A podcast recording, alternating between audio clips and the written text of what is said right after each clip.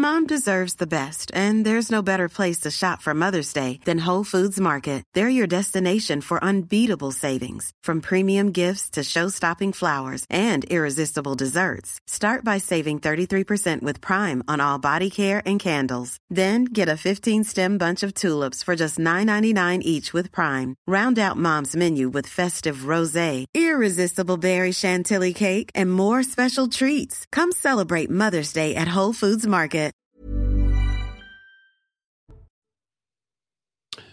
Bonsoir à tous, bienvenue sur Punchline. Je suis très heureux de vous accueillir pour deux heures de débat et d'analyse. Aujourd'hui dans Punchline, nous allons parler de ce qu'il faut bien se résoudre à appeler le déclassement de la plus belle ville du monde, notre capitale, Paris, ville lumière, mais ville de rats aussi, d'insalubrité. La capitale est-elle en train de se tiers-mondiser On en débat. Alors qu'une enseignante du lycée Vato à Valenciennes projette d'organiser la visite d'un camp de migrants pour ses élèves, on se demandera également si l'idéologie n'est pas trop présente dans les classes. Ouverture des élèves sur les transformations de notre société ou grand endoctrinement? On en débat également. En Chine, la politique du zéro Covid est-elle en train de provoquer un soulèvement de la population? Dans l'un des pays les plus autoritaires du monde, des citoyens demandent la démission de leur dirigeant Xi Jinping. Alors est-ce que le régime chinois a mis le coup de vis de trop? On en débat également.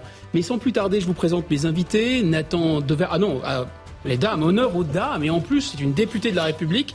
Sabrina Agresti-Roubache, députée Renaissance, soyez la bienvenue. Merci, bonsoir. bonsoir députée de Marseille. Alors, Nathan Dever, on revient vers vous, philosophe et écrivain, on ne vous présente plus.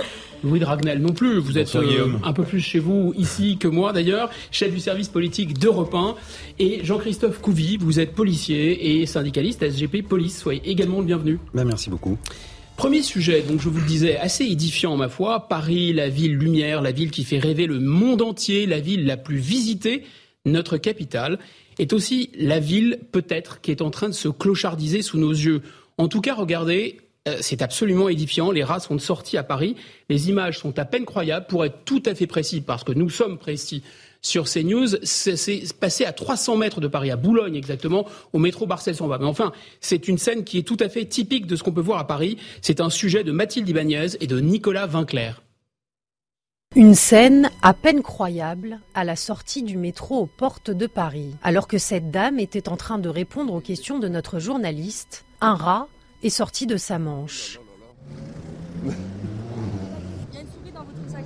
Quoi Il y a une souris dans votre sac, oui. Oh mon Dieu. a- Mais Ah bah vous voyez, elle est, elle est juste là. ça alors, madame, vous avez une souris dans la manche. Selon des scientifiques, rien qu'à Paris, les rongeurs seraient plus de 6 millions, soit deux fois plus que le nombre d'habitants. Un phénomène qui inquiète fortement. Le problème euh, de Paris depuis plusieurs années maintenant, c'est que les rats euh, arrivent en surface et, de façon massive. Et ça, ça devient un, problème euh, parce que, bah, en fait, les rats, on a tendance peut-être à l'oublier, mais euh, sont dangereux, sont propagateurs de maladies. Euh, et puis c'est un indicateur aussi effrayant du niveau de crasse et d'insalubrité de Paris. La ville de Paris a pourtant mis en place dès 2017 un plan d'action à grande échelle de plus d'un million d'euros qui est depuis régulièrement mis à jour pour tenter de les limiter. Bon, j'ai des réactions sur le plateau. Je voyais Madame la députée presque tourner de l'œil. Mais on va, on va peut-être détendre un peu l'atmosphère. Regardez ce que les tweetos en pensent. C'est, c'est à la fois drôle, mais c'est aussi un peu triste. Euh, ils ont beaucoup d'humour sur Internet souvent. Voilà, ratatouille, risque sanitaire in Paris. Euh, les rats sont partout. Ça va être folklorique en 2024. C'est vrai que c'est, bien parti. Les rats ont déjà acheté les billets pour 2024 avant tout le monde. Manque pas d'humour, nos tweetos. Hein. Arikana 65. hein. Et voilà le, la nouvelle euh, mascotte euh, des Jeux Olympiques. C'est peut-être plus de, c'est plus animalier en tout cas que les petits bonnets phrygiens. Ça, c'est sûr. Euh, première question, je me, je me tourne vers vous, euh, Louis Dragnel. Euh, finalement, c'est quoi? C'est la preuve en image que Paris est en train vraiment de se tiers-mondiser, que c'est plus du tout la ville lumière? Absolument, parce que ce qui est intéressant, c'est que le métro est un- une sorte de miroir, de reflet de ce qu'est Paris. Toute la ville de Paris, effectivement, tous les habitants. Il n'y a pas un habitant qui ne se plaint pas euh, de l'insalubrité de Paris. Il faut quand même savoir que Vous les êtes rats. parisien vous-même? Je suis parisien moi-même. euh, les rats se nourrissent euh, de, de quoi? De saleté, euh, de poubelles. Alors il y a eu un plan qui a été lancé en 2016 par la mairie de Paris, mais euh, on voit cinq ans plus tard ce qu'il est devenu, puisque manifestement il y a encore beaucoup de rats. Moi je vois, même quand je rentre chez moi le soir, ça m'arrive de croiser même des fouines. des fouines. Il y, y, y a tout un tas d'animaux plus ou moins gros. Euh, et donc, ce qui est d'un peu terrifiant et de très régressif, euh, c'est qu'on pensait que dans une ville moderne, une ville, la ville lumière, la ville qui fait tant rêver, effectivement, on s'attend absolument pas euh, à voir ce genre de bêtes et donc qui ne sont là, qui ne prospèrent que par la saleté de la ville. Donc, ça pose encore une, une fois la question de, de, la responsabilité de la mairie de Paris sur ce dossier-là. tout le monde, enfin les Parisiens et même les non-Parisiens déplorent régulièrement non seulement l'insécurité, l'insalubrité, le fait qu'il y a quand même des poubelles absolument Alors, partout. Il y a, effectivement des, des, des, aspects techniques dans ce, dans ce sujet, parce qu'il y a, y a l'effet probablement des, des, travaux, etc. Mais on a un philosophe sur le, sur le plateau, c'est une chance, Nathan Dever. Est-ce que pour, pour un philosophe, qu'est-ce que ça veut dire que les rats se, se remontent dans la ville? Ça a une signification particulière ou pas? Déjà, la première chose à laquelle ça m'a fait penser, c'est au début de la peste. Exactement. d'Albert Camus, où il imagine que euh, le, la déclaration, le premier symptôme de la peste, mais qui est une métaphore de tout ce qui ne va pas dans une société, c'est la prolifération des rats dans la ville d'Oran et les habitants qui font semblant de minimiser le problème. La deuxième chose à laquelle ça m'a fait penser beaucoup plus concrètement, c'est que à titre, je cite juste mon exemple, j'habite à Paris et ma rue est infestée de rats, mais infestée, c'est-à-dire que la nuit, je ne peux même pas jeter un objet dans une poubelle parce que une fois sur deux, il y a un rat qui en surgit. Ça fait des mois et il y a absolument rien qui change. Et la troisième chose, c'est donc de se dire en quoi c'est un symptôme d'une dégradation générale et continuelle de Paris. On le voit tous, parisiens, qu'il y a une saleté qui est vraiment croissante dans notre ville, qui rend possible, qui est la condition, si vous voulez, de créer un, environnement ou un écosystème où les rats pullulent et où les rats se multiplient. L'enjeu d'ailleurs n'est pas un enjeu même de, dératisation, c'est un enjeu avant tout d'hygiène. Deuxièmement, il y a pas longtemps, François Margolin a publié une tribune dans le Figaro sur ce qu'était devenu Paris.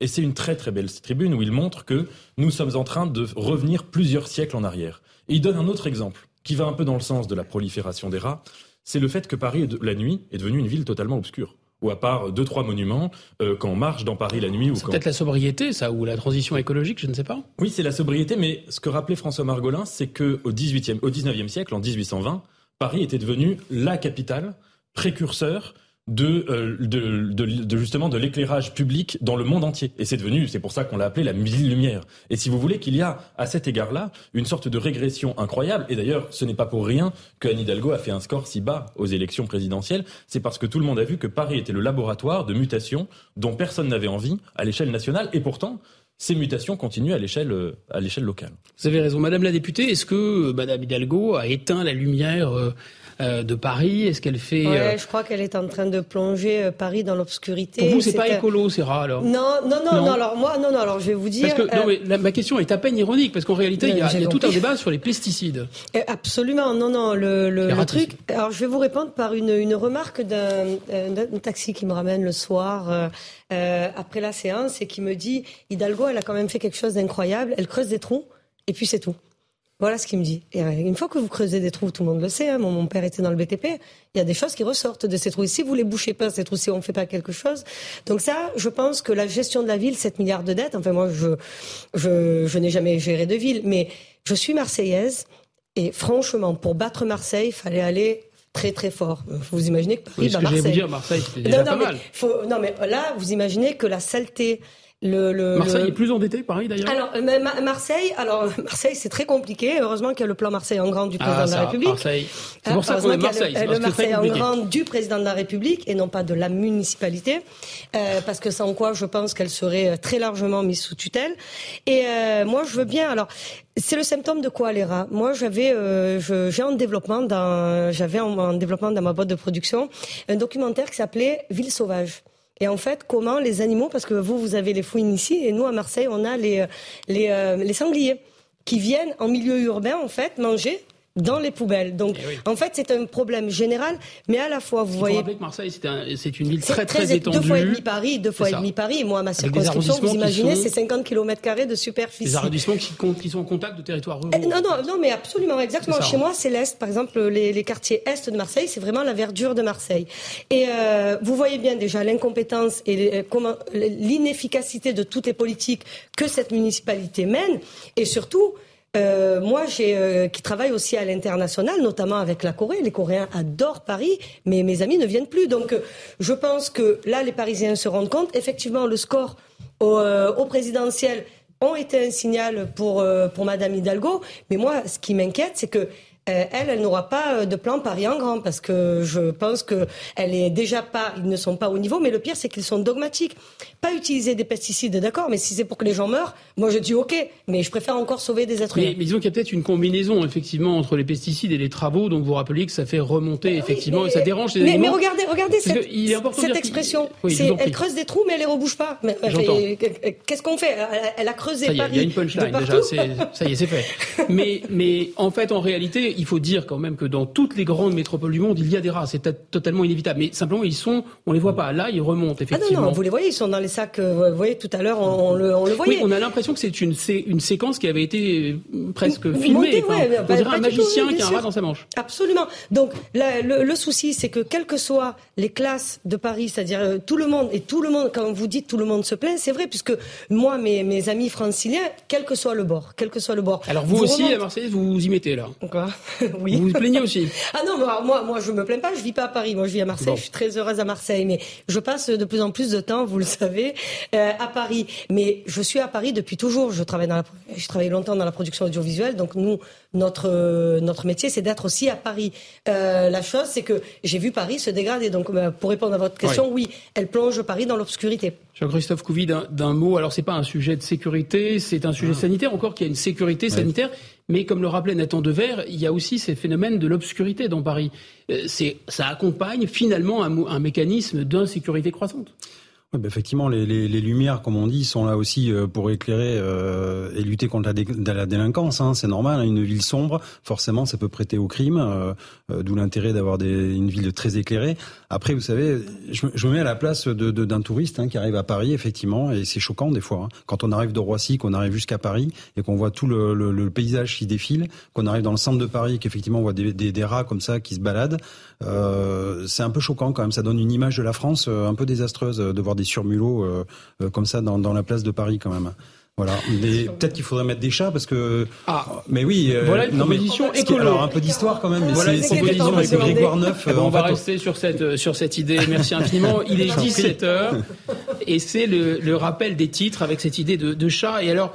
On va on va on va partir ensuite à Valenciennes. Vous voyez, il y a une visite scolaire très très particulière. On va vous parler de ça tout de suite. Mais c'est à vous, Patrice Boisfer, pour le rappel des titres.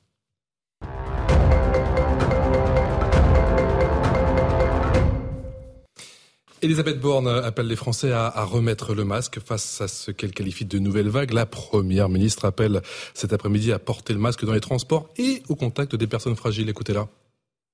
Aider nos soignants, c'est être vigilants ensemble. Et je lance un appel solennel. Respectons les gestes barrières. Portons le masque dès que nous sommes avec des personnes fragiles ou dans des zones de promiscuité comme les transports en commun. Caroline Cailleux saisit la justice. L'ancienne ministre déléguée aux collectivités territoriales suspecte une évaluation mensongère et une fraude fiscale. Hier, Emmanuel Macron a mis fin sur sa demande à ses fonctions de ministre. Elle l'est remplacée depuis par sa collègue chargée de la ruralité. Dominique Faure, Olivier Véran, dans le même temps, félicite les Français pour leurs efforts en matière de sobriété énergétique. Il précise que la consommation électrique avait baissé de 5% par rapport à des températures similaires ces dernières années. Un premier pas vers les 10% fixés par le gouvernement. Les bouchers charcutiers manifestent aujourd'hui. Ça se passe près de l'Assemblée nationale. Directement impacté par la hausse du prix de l'énergie, ils réclament à l'État des aides supplémentaires. Écoutez, Julien Marsac, boucher et président de la Chambre de métier et de l'artisanat du, Morbihan. C'est la hausse de trop. On ne peut pas la répercuter, c'est pas possible.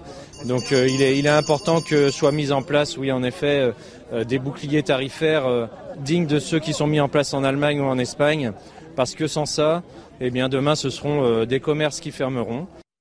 L'actualité, c'est aussi euh, en ce mardi cette restauratrice condamnée à 600 euros d'amende. En mai dernier, elle avait refusé à une femme voilée de rentrer dans son établissement d'Andaï. Ça se trouve dans les Pyrénées-Atlantiques. Elle devra également effectuer un stage d'apprentissage de la citoyenneté et verser 1800 euros de dommages aux parties civiles. Et puis un petit mot de sport pour terminer. J-1 avant le dernier match de, de poule des Bleus. Ils affronteront demain la Tunisie euh, pour ce match au, au, Mondial au Qatar, déjà qualifié. Le 11 devra être remanié par Didier Deschamps pour faire souffler, bien sûr, les, les cadres. Objectif terminé à la première place du groupe. Ce soir, l'Iran défie les États-Unis. Guillaume Bigot, match à haut risque. Vous en parlerez, il me semble, tout à l'heure, mais je ne veux pas tout dévoiler. Absolument. Un peu de suspense fait pas de mal. Merci Patrice Poiffer. Alors, on va parler à présent d'un projet de visite scolaire qui est pour le moins original, vous allez voir. Une enseignante du lycée euh, Vato à Valenciennes a organisé ou projette plutôt d'organiser la visite d'un camp de migrants pour ses élèves et c'est l'occasion de se poser la question sur ce plateau euh, est-ce que l'idéologie est-elle ou non trop présente dans les salles de classe? Est-ce que c'est une ouverture sur le monde ou est-ce que c'est, comme dit l'autre, un grand endoctrinement? On va en débattre. Mais avant ça, regardez notre sujet de Somaya Labadi. C'est un mail qui fait polémique. Envoyé par une professeure de philosophie d'un lycée de Valenciennes, il détaille aux élèves leur sortie scolaire dans un camp de migrants de Calais. Au programme, une rencontre avec des bénévoles de l'auberge des migrants, des ateliers de bénévolat et même un déjeuner sur place. Certains parents d'élèves auraient alors contacté Protégeons nos enfants. Agnès Marion, porte-parole de ce réseau affilié au parti politique d'Éric Zemmour, fustige cette initiative. On peut même se demander si euh, ces élèves ne sont pas, euh, d'une certaine manière, euh, pris en otage avec cette propagande qui s'immisce dans leur euh, dans leur classe. Ils sont là pour euh, forger leur sens critique, leur discernement, mais pour le moment, avec cette visite scolaire, ils ont qu'une vision extrêmement partiale euh, du sujet de la migration et de l'immigration en général.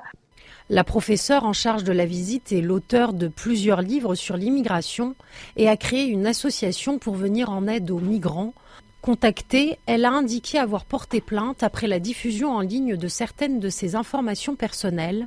Elle a également affirmé vouloir maintenir cette sortie scolaire. Voilà, alors avant de, lancer ce, ce, débat, on va écouter ce qu'en pense le député RN du Nord, Victor Catlan, pour finir de planter le décor. L'école devrait plutôt s'occuper, se, préoccuper du niveau scolaire en déclin en France et euh, ne pas se préoccuper, entre guillemets, d'imposer une idéologie euh, euh, qui est celle probablement de beaucoup de professeurs, mais une idéologie qui vise à imposer une idéologie pro-migrant.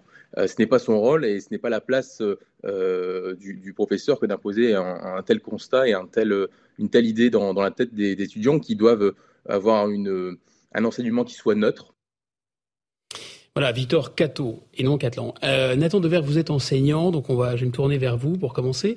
Il me semble euh, qu'autrefois, à l'école, avec les élèves, on allait au Jardin des Plantes, on allait au musée. En tout cas, on n'allait pas voir des camps de migrants. Euh, cette enseignante, pour vous, elle est dans son rôle ou, c'est du militantisme politique? Non, écoutez, je trouve que c'est très intéressant, pardonnez-moi, comme, comme démarche, dans la mesure où les cours d'éducation civique, moi que j'ai pu suivre au collège, que a suivi, c'était des cours que je trouvais très abstraits et de fait pas très intéressant parce qu'on nous apprenait la République, l'isoloir, enfin des choses qui, n'ont pas, si vous voulez, qui ne sont pas articulées sur du réel.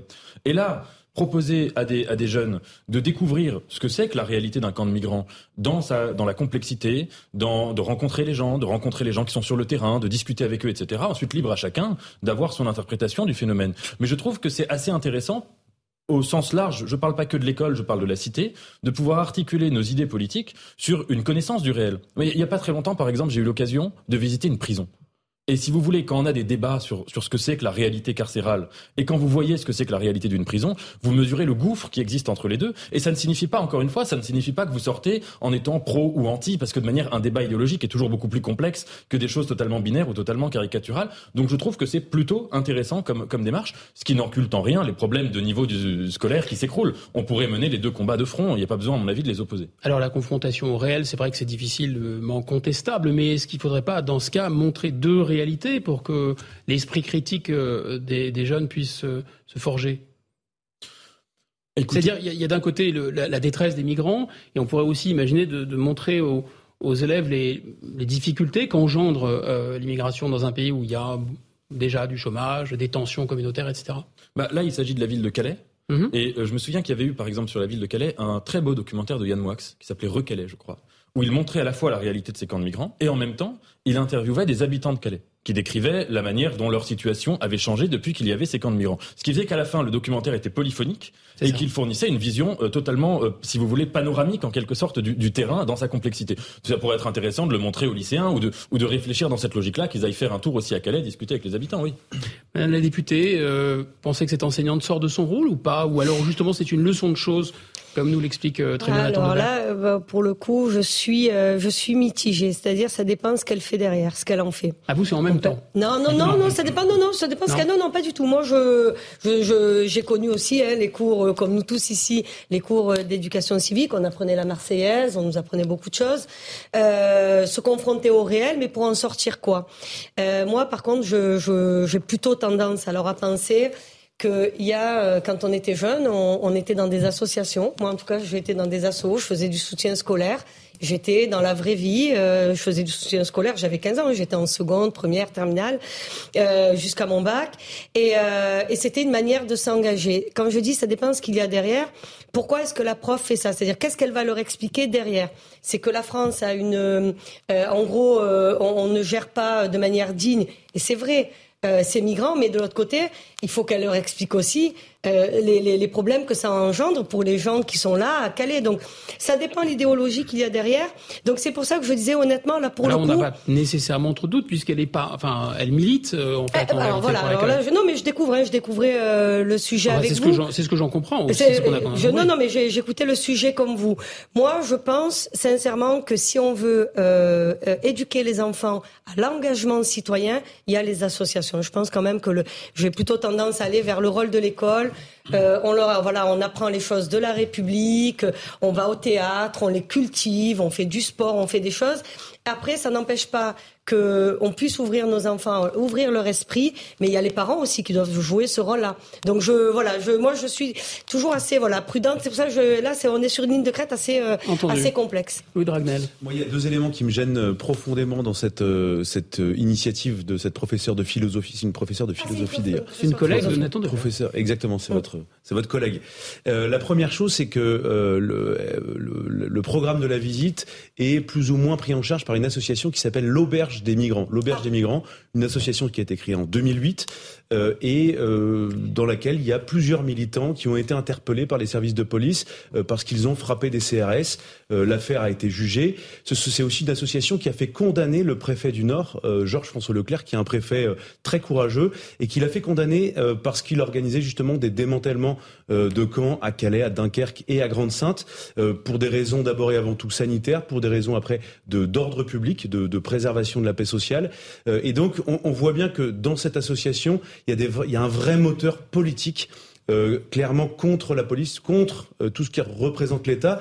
Et quand on regarde un peu sur le site internet, quand on regarde un peu ce que fait cette association, il y a que des messages uniquement pour dire que tous les migrants doivent euh, venir en France, que la France est un pays indigne euh, puisqu'elle ne sait pas euh, les prendre en charge et les accueillir. Voilà. Pour moi, le, le premier problème mmh. vient, se trouve, et, et c'est un marqueur très important qui, qui, reflète l'idéologie de cette séquence. C'est voilà cette association, l'auberge des migrants, que les policiers connaissent très bien puisque vous avez beaucoup de recours en justice avec cette association qui d'ailleurs reçoit en partie des, des, des, subventions publiques. Le deuxième problème que ça soulève, c'est qu'en fait cette professeure donc en, emmène des, des, des, lycéens euh, pour voir quelque chose, une situation qui est de, de détresse humaine absolue. C'est dramatique. Personne, ou alors c'est vraiment qu'on n'a pas de cœur, personne ne peut être insensible à, à, à, à ce qu'on observe humaine. quand on voit un, un, camp de migrants. Et donc, derrière tout ça, je peux pas présumer d'une mauvaise intention de la part de cette professeure, mmh. mais, mais forcément, il y a cette idée selon laquelle euh, l'émotion doit primer, en fait, sur l'idée générale. Et, et donc, en fait, forcément, une personne qui n'a que ça, et je rejoins ce que vous disiez tout à l'heure sur le, le, la volonté d'équilibrer la séquence, on... c'est qu'en fait, il faut, un, peut-être, oui, pourquoi pas, montrer la détresse de migrants, mais peut-être pas avec une association euh, très marquée à gauche, très idéologisée. Et, et, et la deuxième chose, c'est qu'il faut que, pour se faire un avis complet, il faut aussi que euh, ces jeunes puissent être sensibilisés à, à, tous les enjeux que ça représente en termes de civilisation, ce que ça représente en termes de capacité ou pas d'intégration. Aujourd'hui, la France n'a aucune capacité d'assimilation, parce qu'on fait face à une masse qui est tellement importante que, en fait, euh, tout ça est une, une vague utopie. Et donc voilà, moi ce que je regrette, c'est que ce soit uniquement à sens unique. C'est pas une utopie, c'est une réalité en, fait. Oui, enfin c'est une réalité, mais c'est une utopie de penser que la France est en capacité encore d'assimiler et que les Français souhaitent et sont encore en capacité d'accueillir toutes ces personnes-là.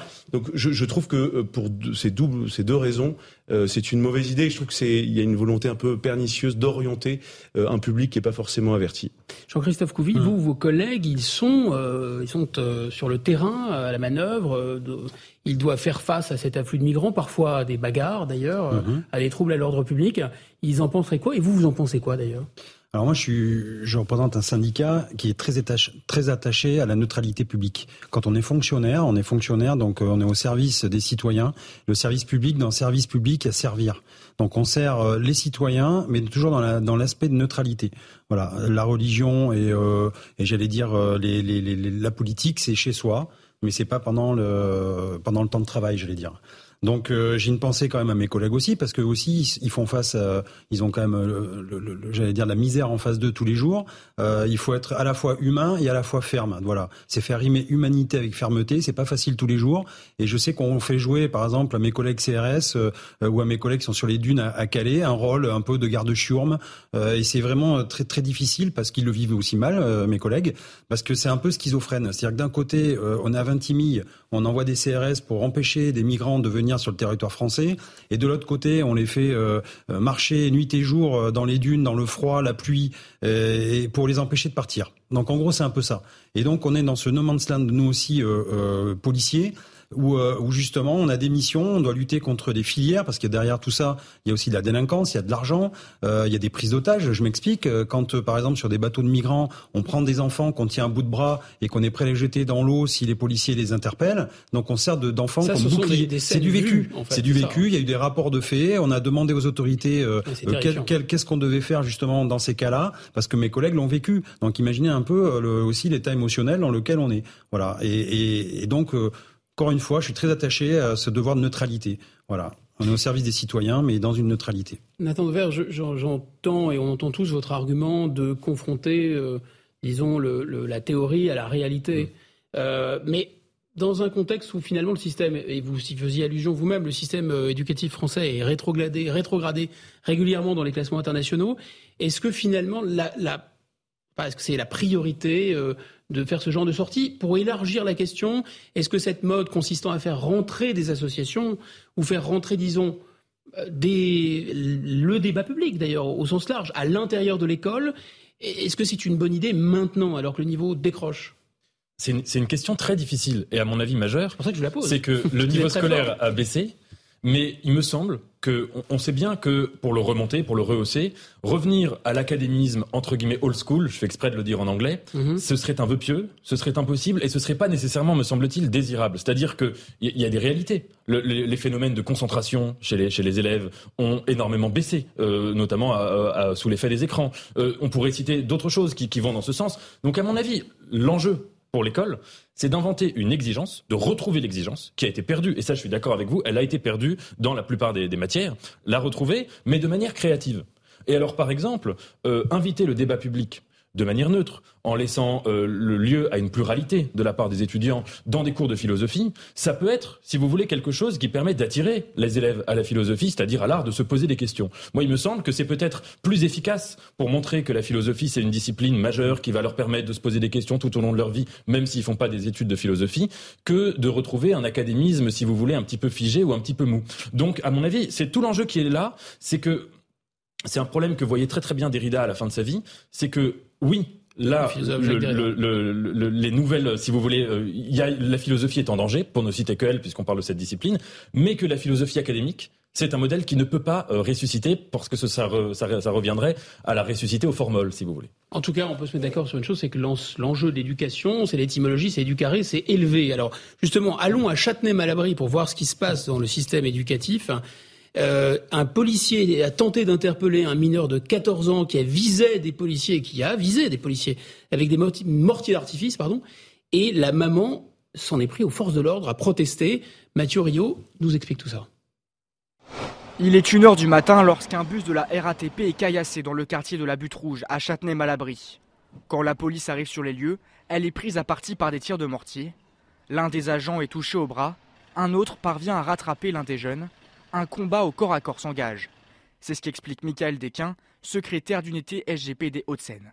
Le collègue qui a réussi à le prendre en charge et qui a procédé à son interpellation euh, euh, l'a fait dans des circonstances un peu particulières puisqu'il était isolé du reste de mes collègues et donc il s'est retrouvé euh, face à ce, à ce jeune qui était complètement déterminé, qui l'a étranglé pendant un long moment avant de, de, que mon collègue puisse reprendre le dessus et, et, et procéder à son interpellation.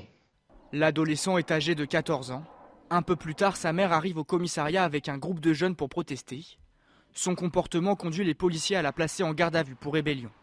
Michael Desquin demande une réponse forte de la justice. Il faut s'interroger aussi sur euh, éventuellement la poursuite des parents qui portent une responsabilité totale dans ce qui se passe. Un jeune de 14 ans qui est livré à lui-même dans un quartier à 1h du matin, euh, mais euh, que font les parents? Derrière, on peut aussi se poser la question de l'attitude de la mère qui sera au commissariat pour faire une esclandre à la suite de l'interpellation de son fils. On est, on est à la limite de la complicité, très clairement. Le mineur est convoqué par le tribunal pour enfants le 19 janvier pour violence avec et sans armes sur trois policiers avec des incapacités inférieures à 8 jours.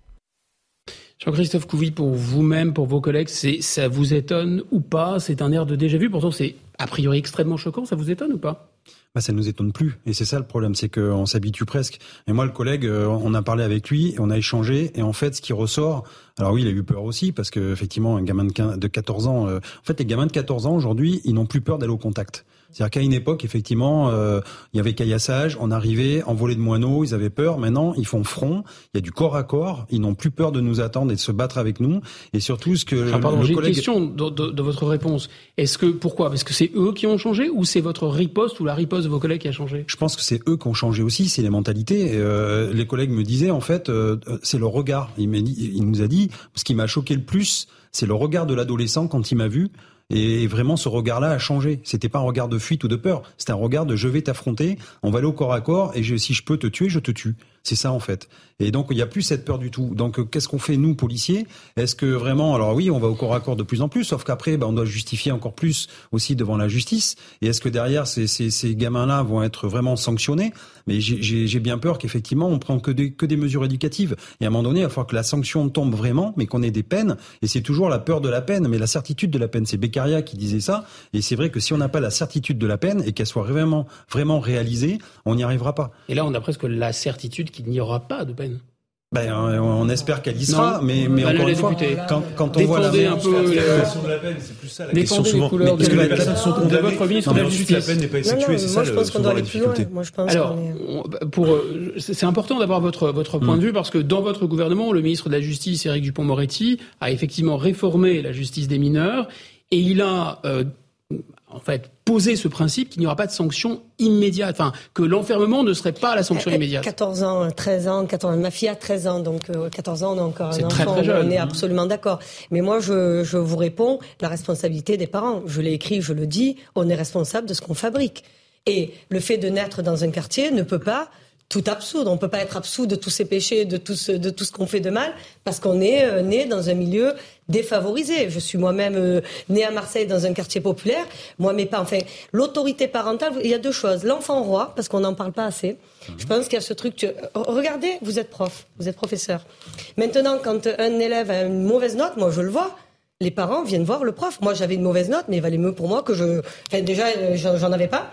Et puis, si j'avais le malheur d'en avoir, euh, voilà, c'était très compliqué à la maison. Ça, c'est la première chose. Les parents vont voir les profs en disant Mais je suis pas d'accord, mon petit, il a eu 13, il aurait dû avoir 20. Je dis n'importe quoi. Mais la deuxième chose, c'est on est responsable de ce qu'on fabrique. Les responsables de l'enfant mineur, c'est les parents. Et la réaction de la maman, c'est je pense que c'est les deux combinés. C'est l'enfant roi, tu touches pas à mon gosse. C'est ça la réalité. D'ailleurs, vous, vous faites la loi et vous vous l'appliquez, donc je parle sous votre double contrôle. Normalement, ce sont les parents qui sont responsables ah, pénalement. Pour moi, pour moi, là, dans ce cas-là, la mère. Est... Alors, je voulais que je vous dise, je vais plus loin. Vous en prie. La maman, elle est, elle est plus responsable que le petit, parce que le petit, on peut dire, il a 14 ans, il n'est pas fini, mais elle, elle est, elle est mère. Mmh. Elle a mis au monde, elle est responsable. Et venir expliquer, vous imaginez ce qui se passe dans la tête du, euh, du gamin? Il, euh, il, est au commissariat, il a tiré au mortier sur des flics, sur vos collègues. Mm. Et qu'est-ce qui se passe? Sa mère vient faire le scandale, elle finit en garde à vue. C'est-à-dire, euh, je fais ce que je veux, euh, je ne dois rien à, personne, euh, l'autorité connaît pas. Et vous savez que la première autorité que l'enfant connaît, c'est eh l'autorité parentale. c'est celle de ses parents. Donc, pour moi, les parents, et là, la mère est encore plus responsable que l'enfant. L'enfant, on, va dire qu'il a 14 ans. Donc, on va s'arrêter sur cet enjeu d'éducation avec un éducateur, Nathan Dever, mais Juste pour vous rappeler qu'à 18h40 tout à l'heure sur CNews et sur Europe 1, on aura la chance de, de, recevoir le préfet de Paris, Laurent Nunez, et on lui parlera justement de ses relations aussi euh, police-justice. Nathan Devers, qu'est-ce qui est le plus choquant dans cette scène? C'est la réaction des parents ou c'est l'agression euh, du, du, policier par l'enfant par l'enfant?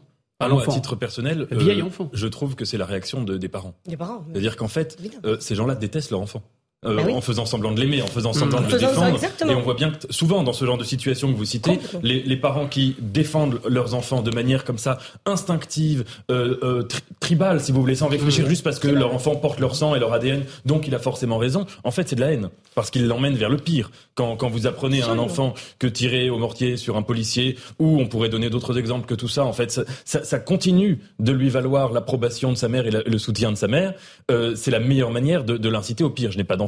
Si mon enfant faisait la chose, je ne sais pas ce que, ce que je lui ferais en échange. Je lui parlerai pas pendant deux ans, ou je ne sais pas, mais je lui dirai certainement pas. Je n'irai pas au commissariat dire qu'il a, dire qu'il a raison. Je, je, je, dis ça sans en avoir, donc je, je me permets d'être utopique. Euh, et il y a une chose dont on parle pas assez, parce que quand on parle de ces violences-là, souvent on, se, on, se, on parle de faits individuels, de faits divers, etc. Mais ce qu'il faut voir, c'est que très souvent, derrière, il y a une violence qui est structurée par les réseaux de trafic de drogue.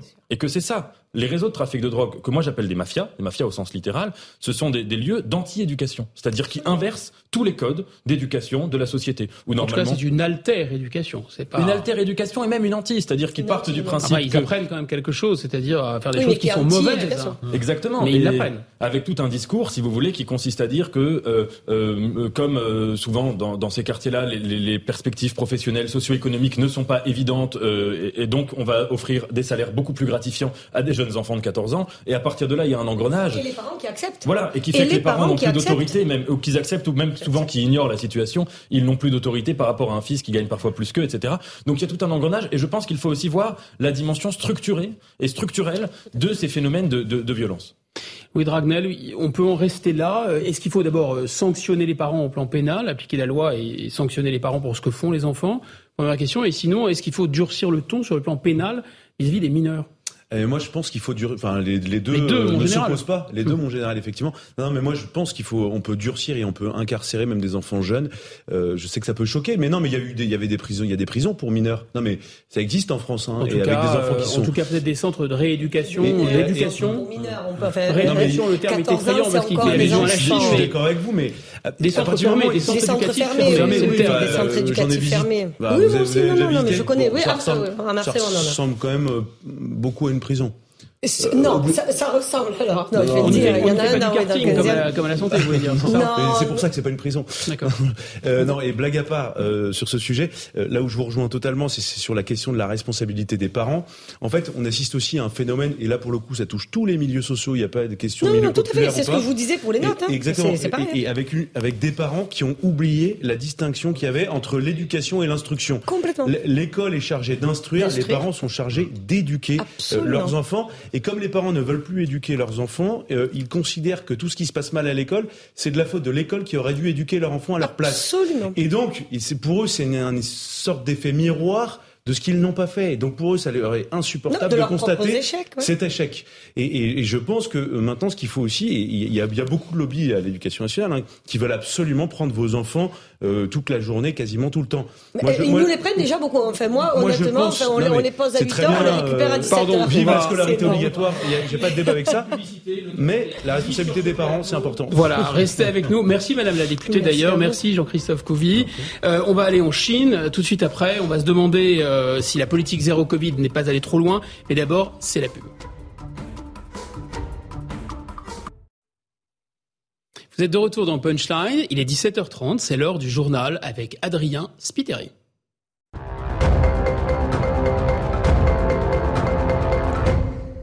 Médecins libéraux et biologistes appellent à la grève. Ils demandent la fermeture des cabinets et des laboratoires jeudi et vendredi. Objectif faire pression sur l'exécutif. Un mouvement initié par le jeune collectif Médecins pour demain. Ils demandent notamment le doublement du tarif de la consultation. Fumer est désormais interdit près des écoles et des crèches à Lyon. Les cigarettes électroniques et le cigare sont également concernés par cette mesure. La mairie souhaite déconstruire l'image positive du tabac auprès des enfants. La décision a été prise en concertation avec la Ligue contre le cancer. Et puis la baguette de pain entrera-t-elle au patrimoine immatériel de l'UNESCO? L'organisation examine depuis hier à Rabat les candidatures, 56 au total. La baguette française, le rail algérien ou encore la harissa tunisienne sont candidats cette année. Les résultats seront publiés sur les comptes Twitter de l'UNESCO. Vous êtes sur Punchline, en direct sur CNews pour une heure de débat et d'analyse, et nous allons prendre le chemin de la Chine et nous interroger avec Nathan Dever, philosophe, avec Gilles William Goldnadel, l'un des ténors du barreau de Paris qui nous a rejoint, avec également euh, euh, Jérôme Béglé, vous êtes le je, vous je suis tellement ému. Que non, bah, euh, c'est une émotion parfaitement légitime. Merci, merci votre aide. bien. Le directeur du JDD et bien sûr avec Louis Dragnel, le directeur du service politique d'Europe 1 sur les mouvements de protestation en Chine contre la politique zéro Covid. Est-ce que ces mesures ne sont pas en train de faire tache d'huile? Le point sur place avec Clémence Barbier. À Shanghai, le calme est revenu partiellement.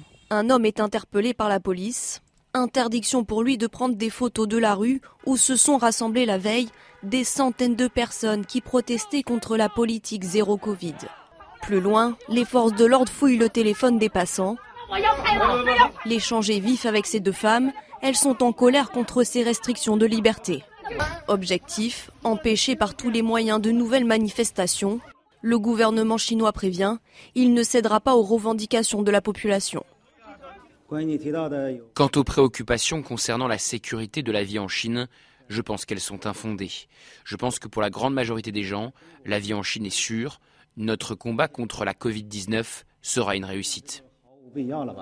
À Pékin, une manifestation prévue hier en fin de journée a été découragée par la forte présence policière. Ces mobilisations de ce week-end, partout dans le pays, semblent être les plus importantes depuis les rassemblements pro-démocratie de la place Tiananmen en 1989 durement réprimés. Gilles William Goldadel, vous êtes un, forcément, de par votre procession, euh, défenseur des libertés. Mmh. Pensez que c'est le coup de vis de trop, là, de ce régime, euh, de ce régime chinois?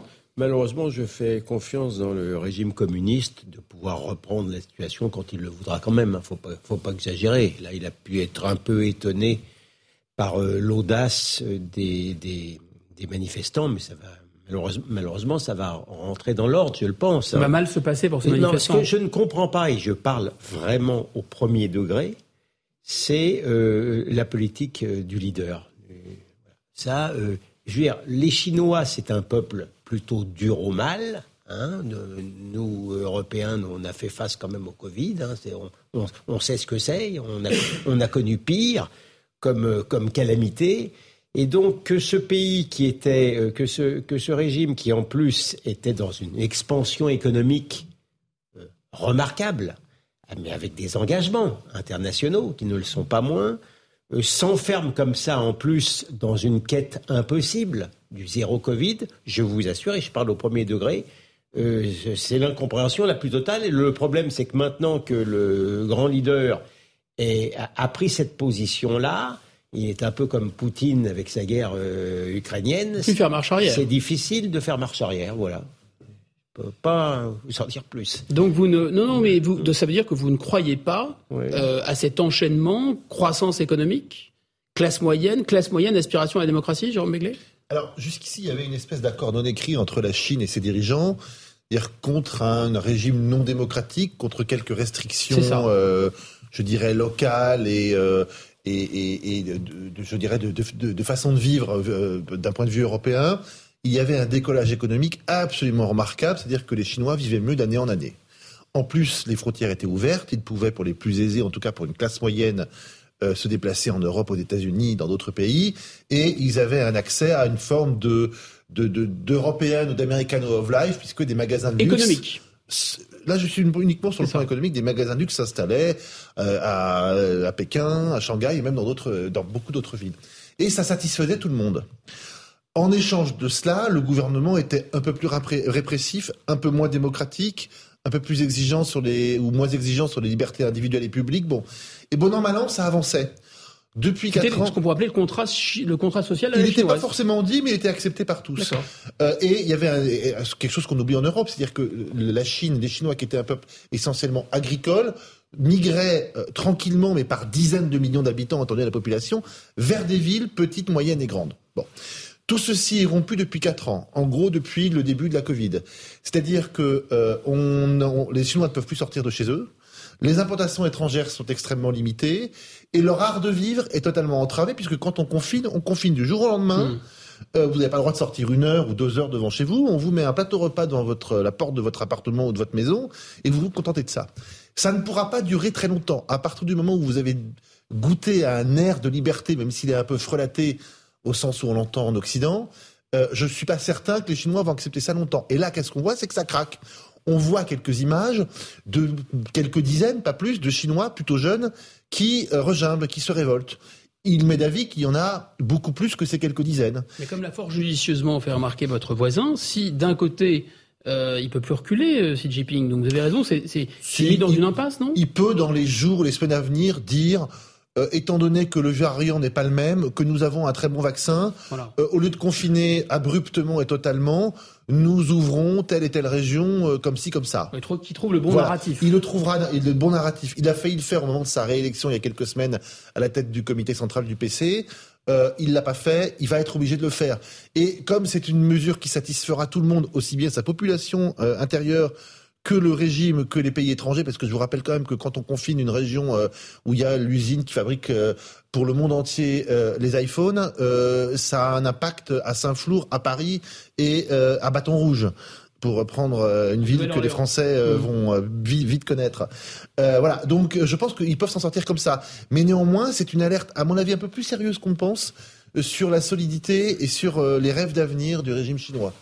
Nathan de Verre, il n'y a pas de rationalité économique, a priori, à, fermer la Chine dans une situation où la croissance a un peu du mal à repartir. Mais il n'y a pas de rationalité politique non plus, parce que, en, effet, ça a l'air de mettre les autorités chinoises en difficulté. Oui, c'était la question en effet euh, très judicieuse que posait euh, Gilles William, c'était de se dire quel est l'intérêt du régime chinois à agir ainsi. Alors j'aurais une hypothèse, je ne sais pas ce qu'elle vaut, mais justement, s'il n'y a pas de rationalité, c'est peut-être qu'il y a une irrationalité. Ou que ah. plutôt que la rationalité du régime, cette rationalité d'algorithmes, de logiciels, etc., est devenue complètement folle. Et si on devait faire la généalogie de cette marche vers la folie du régime chinois, pour ma part, j'en verrais peut-être, il y a un événement qui est, me semble-t-il, très marquant, mhm. c'est la création du crédit social. Le crédit social, pour le définir en un mot, c'est que quand il y a eu la crise américaine des subprimes en 2008, euh, le régime chinois s'est dit il faut absolument éviter que l'économie chinoise puisse avoir la même situation, c'est-à-dire une crise euh, du jour au lendemain qui, qui fait euh, effondrer tous les marchés. Et donc ils se sont dit, il faut contrôler la rationalité économique des citoyens, ce qui peut se comprendre. Et donc ils l'ont fait initialement, c'était pour savoir si on pouvait emprunter, si on avait... Alors expliquez-nous, parce que comment on passe d'empêcher de, de, les crises économiques à, au crédit social? Eh ben c'est que le premier dispositif du, du, crédit social, c'était pour vérifier quand vous faites un emprunt, que votre situation économique est stable, que vous que vous mentez pas sur vos revenus, que vous arrêtez pas de travailler du jour au lendemain, etc. Et ce qui est très intéressant, c'est que progressivement, ils se sont mis à appliquer le crédit social à des comportements entre guillemets civiques ou moraux. L'enquête de solvabilité s'est étendue. Exactement, traverser au feu rouge ou au feu vert, etc. Et là, ils ont mis, si vous voulez, le doigt dans un engrenage de contrôle, de surveillance complètement fou, qui a fait que, me semble-t-il, c'est cette logique-là qu'ils ont appliquée au coronavirus quand ils ont été confrontés à l'émergence de cette épidémie. Et ce qui serait d'ailleurs intéressant à voir, c'est que les pays européens, parce que là on a bon dos de critiquer le régime chinois, hein, mais euh, quand même en Europe. Mais je vous vois venir, vous dites qu'il va y avoir un pass, euh, peut-être quelque chose, enfin différents passes. Et même sans jouer au devin, c'est qu'au printemps 2020 en Europe, on peut ressortir les articles de journal, il y a énormément de gens, éditorialistes, politiciens, intellectuels, qui voulaient s'inspirer du régime chinois pour lutter contre l'épidémie en France ou ailleurs en Europe. Et si vous voulez, c'est quand même ça qui est intéressant, c'est que le régime chinois a quand même servi longtemps de modèle à beaucoup de gens en Europe, euh, et là, quand même, on peut se dire, est-ce que c'était pas le cheval de Troie de la folie liberticide et de la folie du crédit social euh, sur notre sur notre propre sol? Et dernière chose, sans jouer au devin, parce que c'est absolument pas euh, ce qu'il faut faire, je me réjouis du courage de ces manifestants. Je compare ça Vous avez raison, à ce qui se passe en Iran, parce que je trouve qu'il y a deux régimes totalitaires qui sont en train de s'effondrer, ce serait un grand mot, mais en tout cas d'être clairement ici euh, déstabilisés. Et j'espère que cette irrationalité sera déshabillée jusqu'au bout. Louis Dragnel, vous pensez que ça peut, ça peut être cette affaire de Covid un peu le, le Tchernobyl du régime chinois? Non, je pense pas. Je, je rejoins ce que disait euh, Maître Golnadel. C'est-à-dire qu'il y a des apparences euh, de, de, de, de une situation qui est en train de frémir ou qui pourrait bouger, en tout cas pour l'instant. Et même le, régime chinois a desserré les taux sur certaines choses, hein, euh, notamment sur des livraisons qui avaient été, les livraisons à domicile qui avaient été suspendues. Eh bien maintenant, dans certaines régions où vraiment euh, euh, tout est très tenu, il y a une possibilité à nouveau de se faire livrer de la nourriture ou des objets. En, en revanche, le régime chinois est très très fort. C'est-à-dire que c'est ça reste quand même en Chine un pouvoir qui est très peu contesté, en tout cas publiquement, et en dépit de ces, ces contestations justement sur les réseaux sociaux contre la censure. Il y a aussi euh, toute la question de la censure, c'est-à-dire que euh, les, les, réseaux sociaux sont censurés, sont, sont, sont fermement surveillés par les, les services de, de, police euh, chinois. En dépit de tout ça, ça c'est un point intéressant d'ailleurs. Hein. Vous bah, regardez, c'est fondamental. quand, quand, on le voit, quand Parce on, on voit nous explique que les, images avec les, les pages blanches mettent hors, hors service d'une certaine façon, débordent les États, mais là-bas c'est pas le cas du tout manifestement. Absolument. Et, et, quand on voit les manifestations, toutes les personnes qui arborent voilà ces feuilles blanches, ça c'est contre la censure. C'est ça c'est contre la censure des réseaux sociaux. C'est pour dire qu'ils n'ont pas la voix, qu'ils n'ont pas la voix au chapitre. Exactement, ça exactement. Et ensuite, quand même, euh, faut si, si, si, on veut comparer ce qui est comparable, euh, les Chinois n'ont pas vécu les précédents confinements comme nous. Euh, c'est une société qui a été complètement emmurée.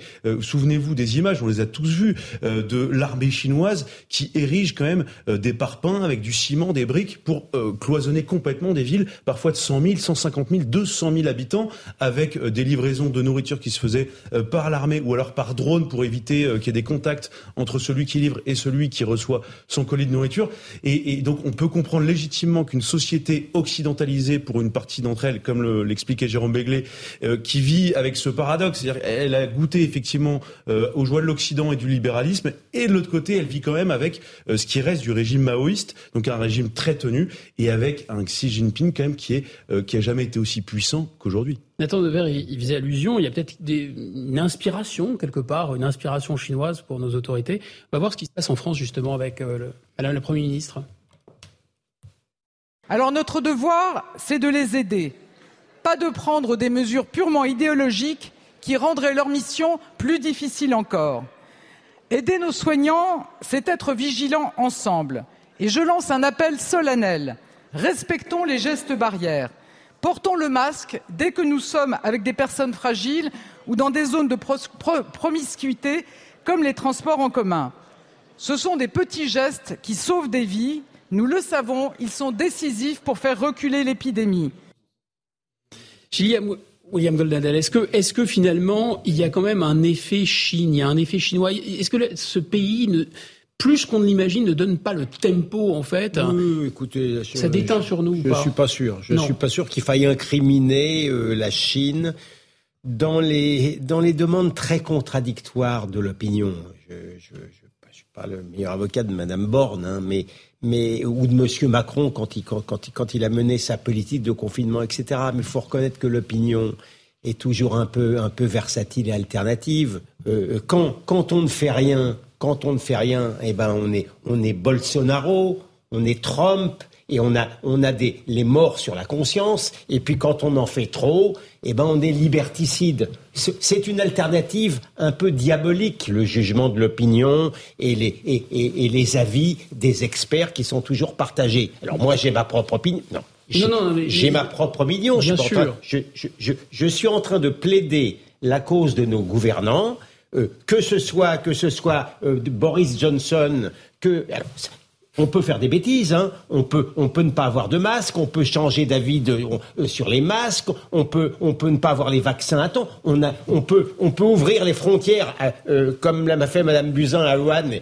donc on a le droit, on peut faire des bêtises, mais il faut comprendre quand même dans quel dans, dans, dans quel état se trouve un leader d'opinion ou un leader tout court lorsqu'il a affaire à cette alternative diabolique. Quand vous faites noir, il faut blanc et, vice-versa. C'est comme dit, c'est un job difficile. Hein.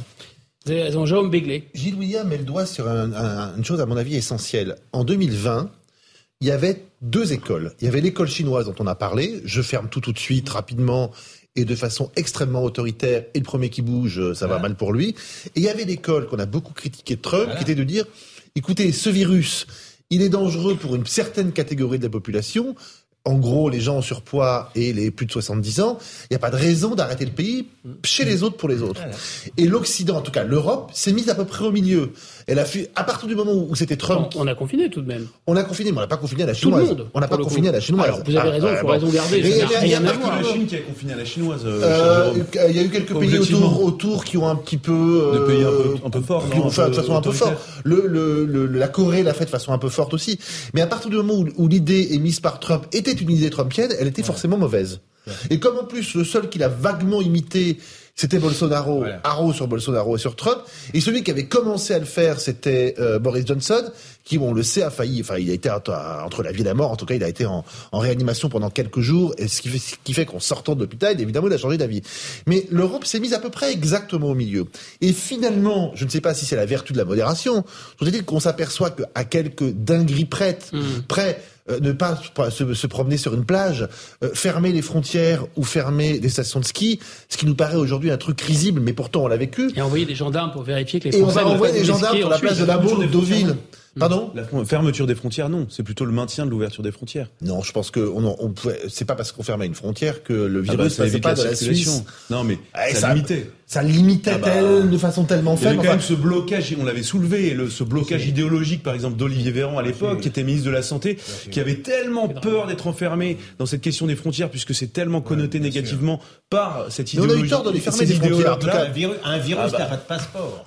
Euh, Souvenez-vous de cette phrase Non, mais historique. ceux qui Enfin, portent les virus, peut-être. Voilà. Mais, mais les globalement, globalement, l'Europe s'est quand trouvé un peu le point médian entre euh, le confinement Trumpo, Bolsano, euh, bolsonariste et le confinement chinois. Et à la fin des fins, en dépit de quelques folies dont on vient de décrire succinctement euh, le menu, on ne s'est pas trop mal débrouillé quand même. Vous partagez pas tout à fait cette, euh, cette opinion, Nathan Dever. Oui, non, je, je ne suis pas d'accord avec vous pour une raison, c'est que euh, en 2020, il y avait en effet ces deux modèles. Le modèle euh, que vous avez euh, expliqué du totalitarisme chinois. En face, le modèle Bolsonaro-Trump, on pourrait dire en gros que c'était une forme de darwinisme. La loi du plus fort. On se souvient de la vidéo quand Trump avait été remis du coronavirus avec l'hélicoptère à la Maison Blanche, avec tout un imaginaire viriliste. En gros, si vous êtes fort, vous allez guérir et euh, voilà. Enfin, il, avait, il avait eu droit à un cocktail médicamenteux euh, dont on ne connaît pas tout à fait le, le- le- le- le menu, mais qui Auquel il était voulait rajouter de l'eau de visiblement- Javel, L'eau de Javel, manifestement, Voilà, souvenez-vous. Oui, avait-il dit. Mais il y avait un troisième, une troisième voie qu'on n'a absolument pas écoutée. Et alors que ça vient de pays qu'on imite absolument tout le temps parce que ce sont des pays progressistes et dont on s'inspire toujours, c'est la Scandinavie. Et ces pays-là, hein, quand même, que ce soit sur l'écologie, Pas la que même densité soit- de population non plus. Oui, mais alors, climat. oui, Climat. mais quand ils ont commencé, eux, quel a été leur choix au printemps 2020 Ça a été de dire les citoyens sont des adultes, sont responsables. Donc on leur explique les données du problème, ils choisissent d'agir comme ils veulent, mais nous ne leur donnons aucune obligation.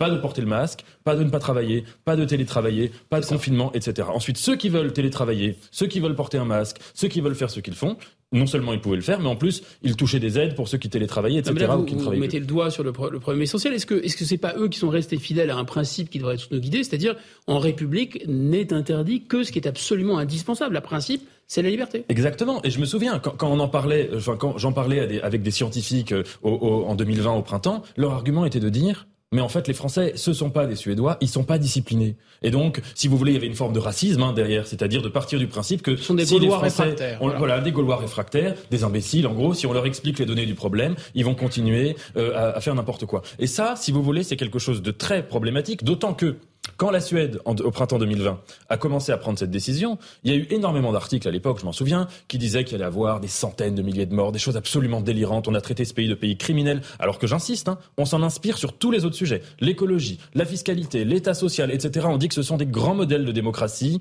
euh, d'avenir, etc. Et là, on les a criminalisés, et on a criminalisé avec eux, et en, en- en réduisant à Trump ou à Bolsonaro Mhm. tous ceux qui défendaient ce modèle-là. Et il me semble, pour autant, du coup, que l'Europe, la nôtre, l'Europe de la France, l'Europe de l'Allemagne, l'Europe de l'Espagne, ne s'est pas tenue dans une troisième voie entre la Chine et, et- et- et l'Amérique, euh, mais que l'Europe, vraiment, a coulé comme un Titanic en, en- en- en ensevelissant toutes ces valeurs démocratiques fondatrices, celles de l'interdiction de ne pas interdire ce qui, ce ce est légal. là, non non, pendant, Vous non. auriez raison. euh, Pendant deux Nathan, ans, oui. à le trait. près. Je- Si demain le même virus revient avec la même Compliqué. virulence qu'en 2020, je vous fiche mon billet que les Français demanderont absolument les mêmes restrictions qu'il y a deux ans. Donc ça veut dire que soit ils sont moins attachés aux libertés qu'on ne pense, ce que moi je ne peux pas accepter ontologiquement comme conclusion, soit ils disent Aujourd'hui, ce qu'on demande à un État, c'est la protection. Mm. Euh, ceinture et bretelles, si je puis dire. Et donc, puisque on a, en fait, on a versé dans un état nounou, mais... eh bien, cet état nounou, plus il va nous protéger, même de façon risible, même de façon excessive, même de façon grotesque, même de façon privative de nos libertés, plus il aura dans l'esprit des gens une utilité. Voilà. Alors, c'est sans doute un glissement euh, de l'irresponsabilité des citoyens, hein, et je comprends que philosophiquement ça vous gêne, mais néanmoins, c'est là où je pense que les Français n'ont pas encore l'idée qu'on est allé trop loin il y a deux ans, ils redemanderont la même chose ce coup-ci.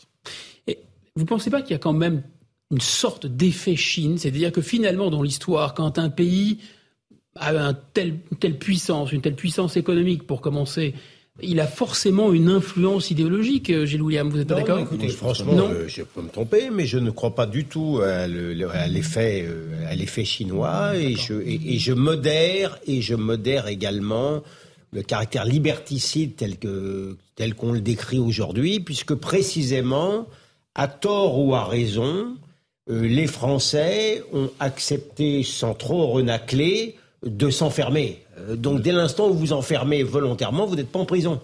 Donc euh, non, je, considère que de ce, voilà, donc je considère de ce point de vue-là que euh, il y a trop, il y a, certaines libertés en France qui sont confisquées. Je pense par exemple à l'audiovisuel de service public, par exemple, pour ne pour conserver mon mon indignation quand quand elle le mérite. Oui, je, suis d'accord avec la première partie de ce que vous dites. Non, je, je crois vraiment pas qu'il y ait eu d'inspiration euh, chinoise. Moi, je me souviens d'ailleurs pendant le Covid, euh, je, je, rencontrais plusieurs ministres du gouvernement et, euh, c'était plutôt l'anti-modèle. Et ils expliquaient, regardez comment on peut être heureux en France par rapport à ce qui se passe en Chine. Et, à juste titre, parce que franchement, ça n'a jamais été comparable. Et, j'ajoute un deuxième élément, c'est que euh, les, les, Français ont toujours été, enfin, en tout cas, ce gouvernement-là, enfin, sous Emmanuel Macron, a toujours été très méfiant à l'égard de la Chine, parce que précisément, la Chine euh, ne disait pas la vérité, n'a pas communiqué un certain nombre de données, mmh. euh, n'était pas du tout transparente. Et souvenez-vous, le premier réflexe du gouvernement français, c'est d'envoyer des respirateurs en Chine, d'envoyer des stocks de masques en Chine. C'était depuis la base militaire de Creil, euh, une base militaire euh, d'ailleurs qui appartient au renseignement militaire français. Euh, et donc tout ça part en Chine parce que la Chine ne communique absolument pas. Et ensuite, le, le, le trois semaines après, quand les Français découvrent que les Chinois sont très avancés en fait sur le par rapport à nous, par rapport à la France, sur ce qu'est le virus et ce qu'il nécessite, ils disent bon c'est complètement fait avoir. de bonne foi, on a envoyé cet, cet avion chargé de matériel médical et en fait on aurait peut-être fait différemment si on nous avait communiqué. La France est sympa quand même, compte tenu ah, du la France, la France est toujours sympa. qu'on enregistre ah mais Dès qu'on appelle à l'aide la France, globalement, elle est mm. plutôt euh, plutôt bienveillante et, plutôt généreuse.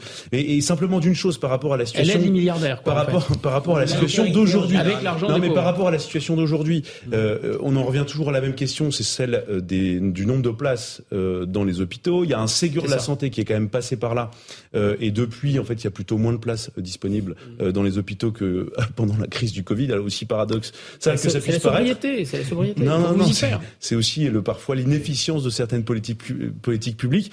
Et le dernier élément, moi, c'est la question que je me pose parce que hier, on avait le, le professeur euh, Megarban qui était euh, avec nous sur ce plateau et qui nous disait, bon, pour l'instant, en fait, le point de vigilance, il est sur les, populations qui présentent des comorbidités, les, plus de 80 ans, les, gens qui, ont plus, de fragilité que les autres. Donc, il n'était pas particulièrement inquiet. Et je n'ai pas regardé, et je pense qu'il faudrait faire le comparatif, euh, euh, moi j'ai l'impression que depuis je suis né, chaque automne et chaque hiver, les hôpitaux sont plutôt plus remplis qu'au printemps. et donc il faudrait faire le, delta, la différence entre l'occupation des hôpitaux aujourd'hui par rapport à, ce qui préexistait avant le Covid. Et, peut-être qu'il y a aussi un phénomène de saisonnalité qui, qui est habillé avec le mot Covid. parce que c'est plus simple, parce que c'est plus efficace, alors qu'en réalité, il y a aussi beaucoup de gens qui sont hospitalisés parce que il y a des rhumes, parce qu'il y a des grippes, parce que des, des, personnes âgées qui attrapent la grippe en ce moment-là, en ce moment de, de l'année, euh, eh bien, ça peut de, avoir des conséquences euh, dramatiques parfois. Donc, je, je pense qu'il faudrait un peu démêler le, le, vrai du faux dans cette histoire. Attends de faire, je, je, devine que vous pensez que le gouvernement a découvert l'utilité politique. Le, le, mot de la fin pour vous. Est-ce que est-ce que c'est ça? Vous pensez qu'il y a une utilité politique du Covid? Oui, et même tout à l'heure quand vous parliez de l'influence de la Chine. Moi, je pense qu'il y en a eu une en un sens très précis. C'est que nous avons perdu. En un mot, en un, ah, mot. en un mot, nous avons perdu l'esprit historique. Et donc, nous n'avions pas la référence aux épidémies précédentes. Quand on a vu qu'il y avait une épidémie qui était là, et que la première réaction, le premier pays, c'est le hasard, hein, c'est tombé en Chine, dans un pays totalitaire qui a confiné, ça a servi, si vous voulez, de, de référentiel pour tous les Restez autres pays. avec nous, on va se retrouver sur Europe 1 et sur CNews pour la suite de ce programme. Vous nous écoutez sur Europe 1, vous nous regardez sur CNews. Je suis ravi de vous retrouver en direct sur Punchline pour une heure de débat et d'analyse au sommaire ce soir. Alors qu'une enseignante du lycée Vato à Valenciennes a fait visiter un camp, ou va faire visiter un camp de migrants à ses élèves, on se demandera, avec nos invités, si l'idéologie n'est pas trop présente dans les classes. Ouverture souhaitable des élèves sur la transformation de notre société ou grand endoctrinement. On vous parlera aussi de la Coupe du Monde. Ce soir, l'équipe iranienne rencontre celle des États-Unis. Forcément un match pas comme les autres, alors que le bras de fer à coup de sanctions n'a jamais cessé entre Washington et Téhéran, que les femmes iraniennes défient le régime des mollahs. Le match de tous les dangers, de tous les espoirs ou de toutes les réconciliations. Et à 18h40, on interrogera Laurent Nunez, le préfet de police de Paris, sur la situation du crack à Paris. Mais avant cela, c'est l'heure de notre journal avec vous, Patrice Boisfer. C'est à vous. Je recommence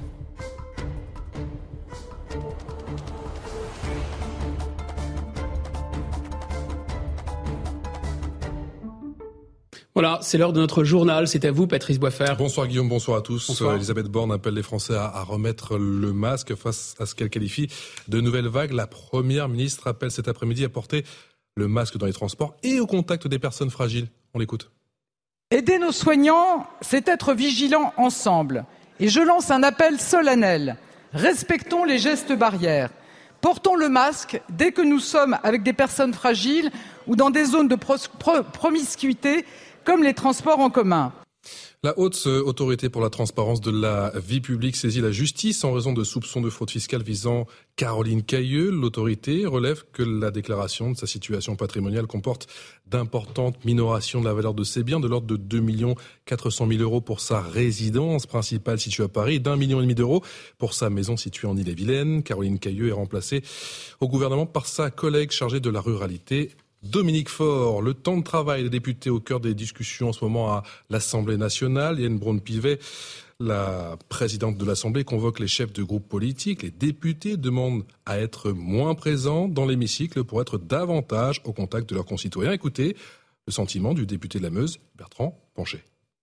On souhaite vraiment que ça soit acté, qu'on ne siège plus le vendredi, qu'on ne siège plus non plus après minuit parce que ça devient vraiment, ça devient vraiment du n'importe quoi. Euh, si on veut vraiment que le Parlement se renforce, on a besoin de beaucoup plus de temps en amont. Il y a encore beaucoup plus, il y a encore des efforts à faire du côté du gouvernement et on a besoin d'être au contact permanent de nos concitoyens. L'actualité, c'est aussi ces 600 euros d'amende pour une restauratrice d'Andaï. En mai dernier, elle avait refusé à une femme voilée de rentrer dans son établissement des Pyrénées-Atlantiques. Elle devra également effectuer un stage d'apprentissage de la citoyenneté. Écoutez, son avocat, maître Jacques Tourner. La société évolue et la distinction entre euh, le sacré et le culturel n'est pas toujours faite. C'est ce que j'avais soutenu. C'était euh, différents. Euh, une culture, une religion, et euh, quand on mélange culture et religion, eh bien, ça donne des décisions de cette sorte. Olivier Véran félicite les Français concernant leurs efforts en matière de sobriété énergétique. Le ministre, porte-parole du gouvernement, précise que la consommation électrique a baissé de 5% par rapport à des températures similaires ces dernières années. Un premier pas vers les 10% fixés par le gouvernement. Et pour pallier au risque de pénurie, la centrale à charbon de Saint-Avold est de nouveau ouverte, fermée en mars dernier en raison de ses fortes émissions de CO2. Elle a recommencé à produire de l'électricité depuis hier matin. C'est l'une des dernières centrales du parc français à fonctionner au charbon et ce redémarrage doit permettre de sécuriser l'approvisionnement du pays pour faire face à la crise énergétique. On termine avec un mot de sport sur Europe 1 et sur CNews. J-1, bien évidemment, avant le dernier match des poules pour l'équipe de France dans ce mondial au Qatar. Ce sera donc demain contre la Tunisie, déjà qualifiée. Le 11 de Didier Deschamps devrait être largement remanié par le sélectionneur de l'équipe de France pour faire bien évidemment souffler les cadres. Objectif terminé. Mon cher Guillaume Bigot à la première place de la poule. De son côté, le Danemark affrontera l'Australie. Je crois que vous parlerez dans un instant d'un un match pas comme les autres. Un match pas comme les autres, effectivement. Un match entre l'Iran et les États-Unis. Merci, Patrice Boisfer. Vous lisez dans mes pensées. Je sais. en compagnie de mes invités, on va donc débattre euh, notamment d'un projet de visite scolaire à Valenciennes, vraiment pas comme les autres, mais je vais vous présenter nos invités euh, de ce soir. Bonsoir Louis Dragnel, vous êtes le chef du service politique d'Europe 1, soyez le bienvenu. Nathan Dever, vous êtes philosophe, bonsoir. Gilles William Gonaldet, vous êtes avocat, bonsoir, soyez le bienvenu également. Et Jérôme Begley, vous dirigez la rédaction du JDD, bonsoir et bienvenue. Bonsoir. On va parler donc euh, d'un projet de visite scolaire vraiment pas comme les autres. Euh, il y a une enseignante à Valenciennes qui veut faire visiter à ses élèves un camp de migrants. Alors, est-ce que c'est une dérive idéologique? Est-ce que c'est euh, finalement une ouverture sur le monde? On va en débattre. Mais d'abord, avant ça, un sujet avec Somia Labidi. C'est un mail qui fait polémique, envoyé par une professeure de philosophie d'un lycée de Valenciennes il détaille aux élèves leur sortie scolaire dans un camp de migrants de Calais. Au programme, une rencontre avec des bénévoles de l'auberge des migrants, des ateliers de bénévolat et même un déjeuner sur place. Certains parents d'élèves auraient alors contacté Protégeons nos enfants. Agnès Marion, porte-parole de ce réseau affilié au parti politique d'Éric Zemmour, fustige cette initiative.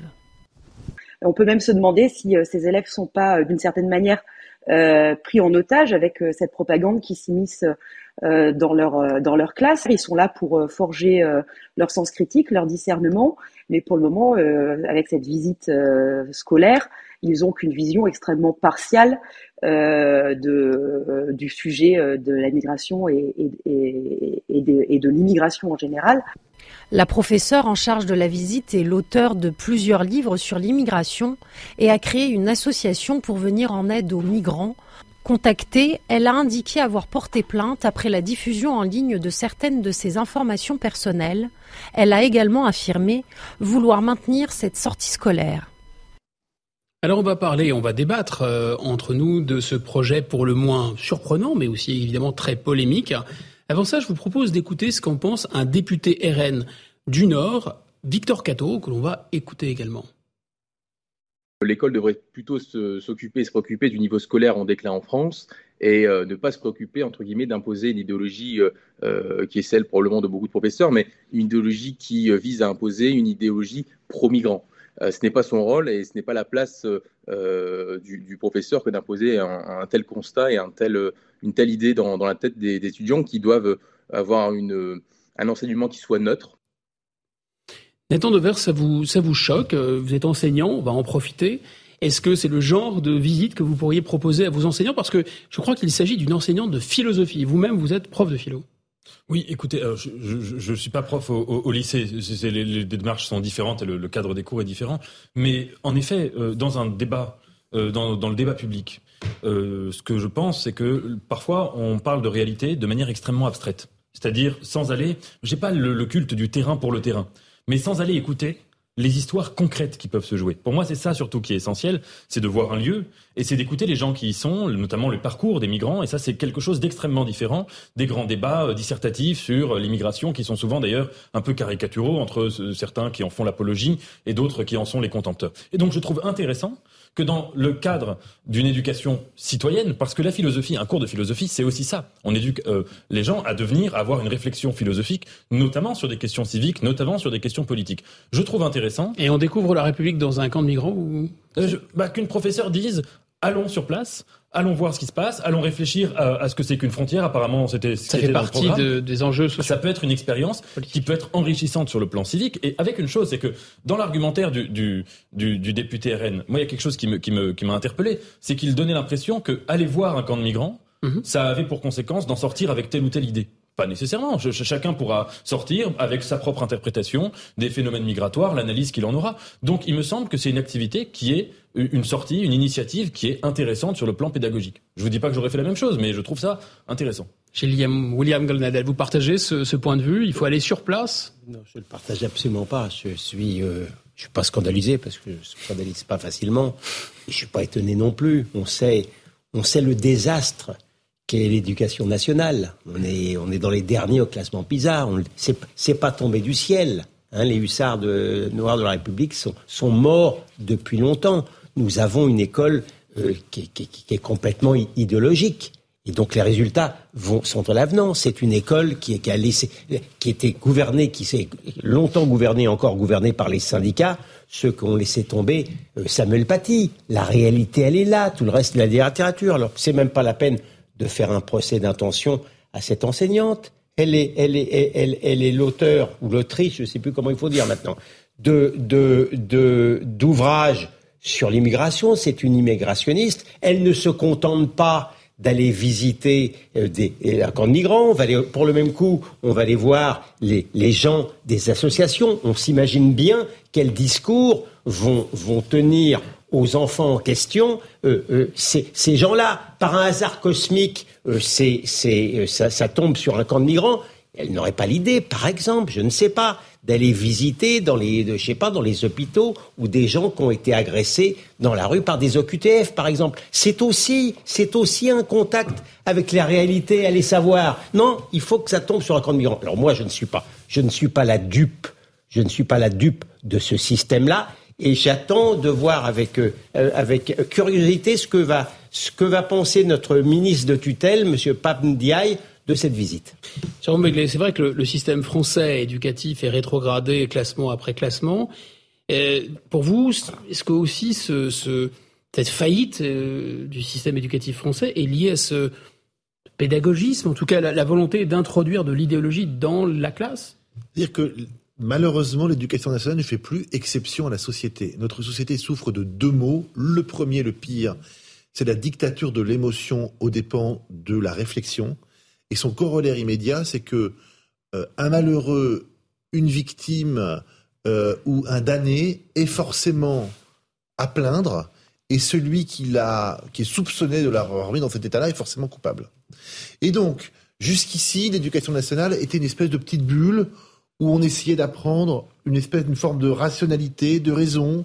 On se plongeait dans l'histoire pour dire que tout ne se passait pas comme. Et ça semblait mieux fonctionner, non? Bah, ça semblait mieux fonctionner évidemment. Et là, qu'est-ce qui se passe Cette dame, bah, elle, elle subit, cette professeure, elle subit ce que. Euh, alors c'est souvent d'ailleurs les médias qui ont commencé les premiers. C'est on va aller pleurer là où il faut aller pleurer. Et on va aller expliquer que s'il y a des camps de migrants, c'est nous qui sommes coupables, et donc vous, enfants, euh, qui pourtant n'ont rien demandé à personne, et on va les marquer, les traumatiser. Je trouve que c'est quelque chose qui est absolument détestable, et je crains que ça se renouvelle. Euh, euh, je préfère qu'on envoie quelqu'un, qu'on envoie une classe dans ce qui était des camps de triage de Drancy, éventuellement si l'école a plus d'argent dans ce qui était des camps en Pologne ou en Allemagne, pour qu'on comprenne ce que l'histoire a pu fabriquer.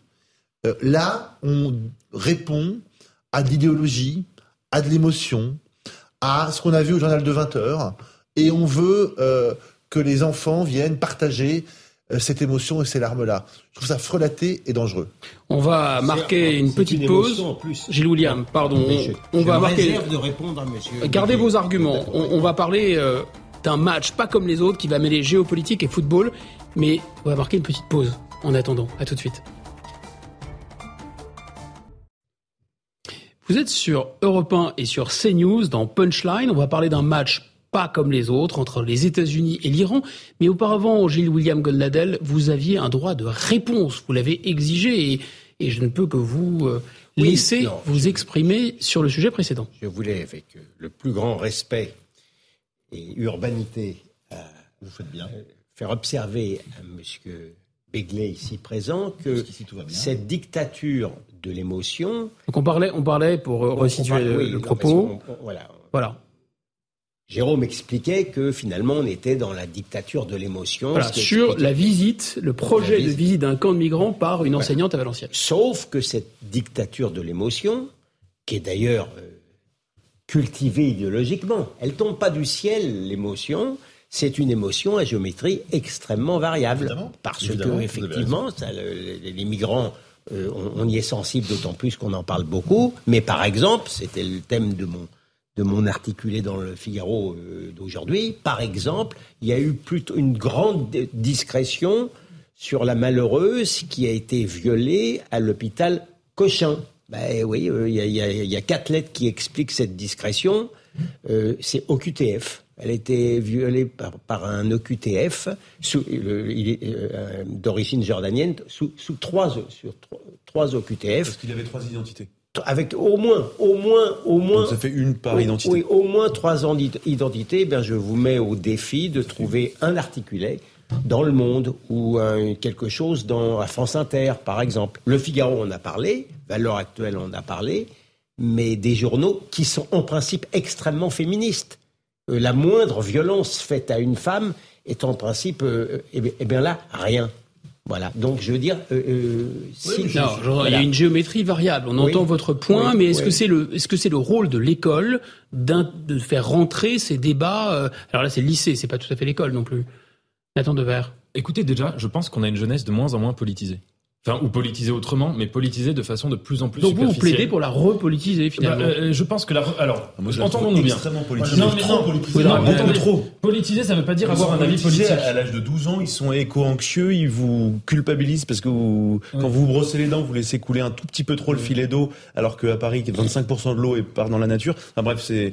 Non, elle est très très politisée. Vous avez raison. Mais Surpolitisée et peut-être euh, idéologisée, peut-être plus que... Je vais préciser, vous avez raison, j'ai dit le mauvais mot. Enfin, ce que j'appelle par politiser, c'est pas ne pas avoir un avis politique et parler fort dans des dîners, euh, dans des disputes politiques. C'est pas ça. C'est avoir ce que j'appellerais une conscience politique, quel, soit, quel que soit le contenu de cette conscience. Et je veux dire, quand on voit euh, un phénomène comme le macronisme, c'est le, simple, le simple existence de ce phénomène politique montre bien qu'il y a une carence globale en France et particulièrement, je pense, dans les jeunes générations, de la conscience politique. À mon avis, donc l'école, elle n'est absolument pas là pour euh, politiser les gens avec un contenu, leur dire il faut que vous soyez de gauche, de droite, c'est pas le mhm. sujet.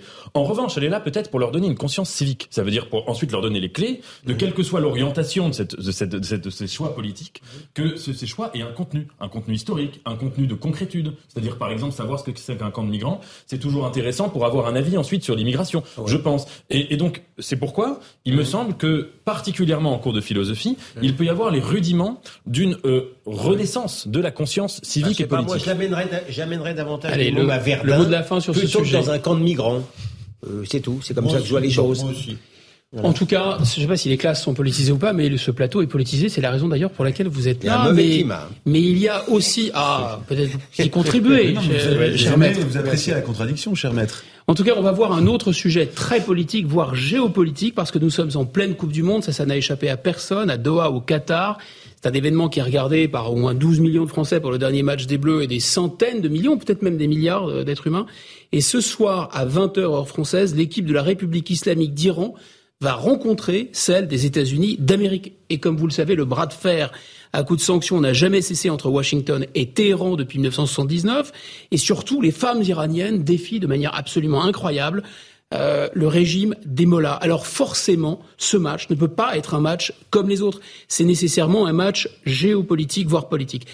Est-ce le match de tous les dangers, de tous les espoirs, de toutes les réconciliations Avant de vous entendre sur ce sujet, voilà ce qui se passe en Iran avec Clémence Barbier.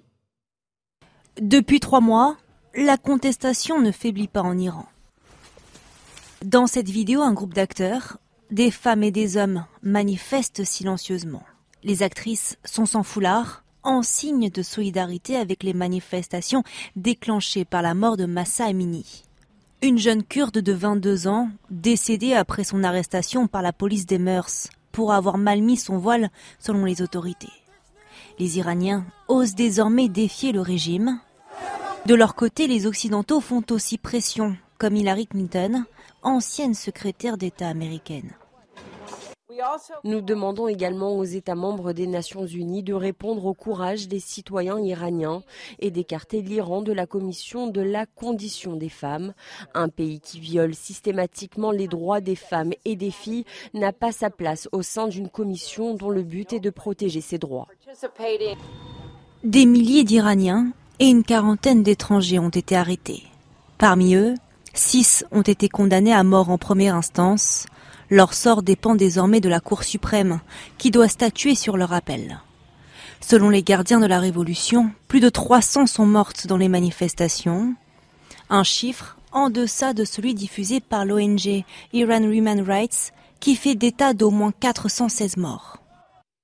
Alors on parle beaucoup et à juste titre, du courage des femmes iraniennes qui défient le régime, mais il y a aussi ces joueurs qui ont refusé de chanter l'hymne et là, ils ont été dûment prévenus.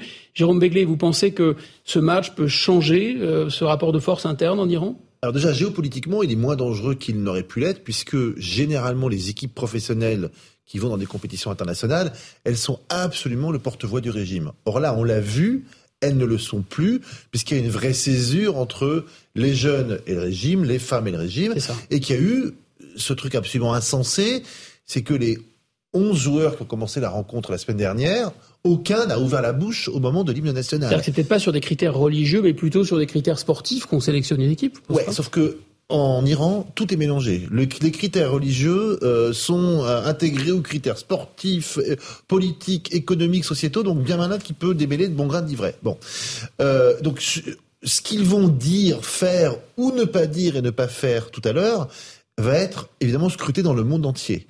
Le problème, c'est qu'en face, on n'a plus le grand Satan au sens de la population habituelle, euh, euh, comment dirais-je, iranienne, puisque on a un pays qui évidemment est aux antipodes euh, culturellement, politiquement, économiquement, mais qui quand même est une force d'attrait pour les jeunes iraniens. Donc je pense que la partie sera, enfin, puis ça se passe quand même, ça se passe au Qatar, plutôt dans une terre favorable à l'Iran et qui est plutôt indifférente ou aussi un peu favorable à l'Amérique. Donc, je pense que le contexte géopolitique, il est beaucoup plus simple et beaucoup moins dangereux qu'on ne pense.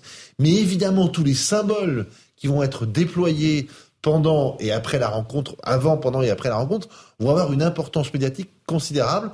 Donc je serais bien curieux de, non pas pour l'intérêt sportif de la rencontre, qui en a à mon avis très peu, mais en tout cas pour euh, ce qui va... Oui, je pas les poids lourds, euh, les poids lourds, euh, parlant. Voilà, il est possible qu'aucune des deux équipes de, soit qualifiée pour les huitièmes de finale.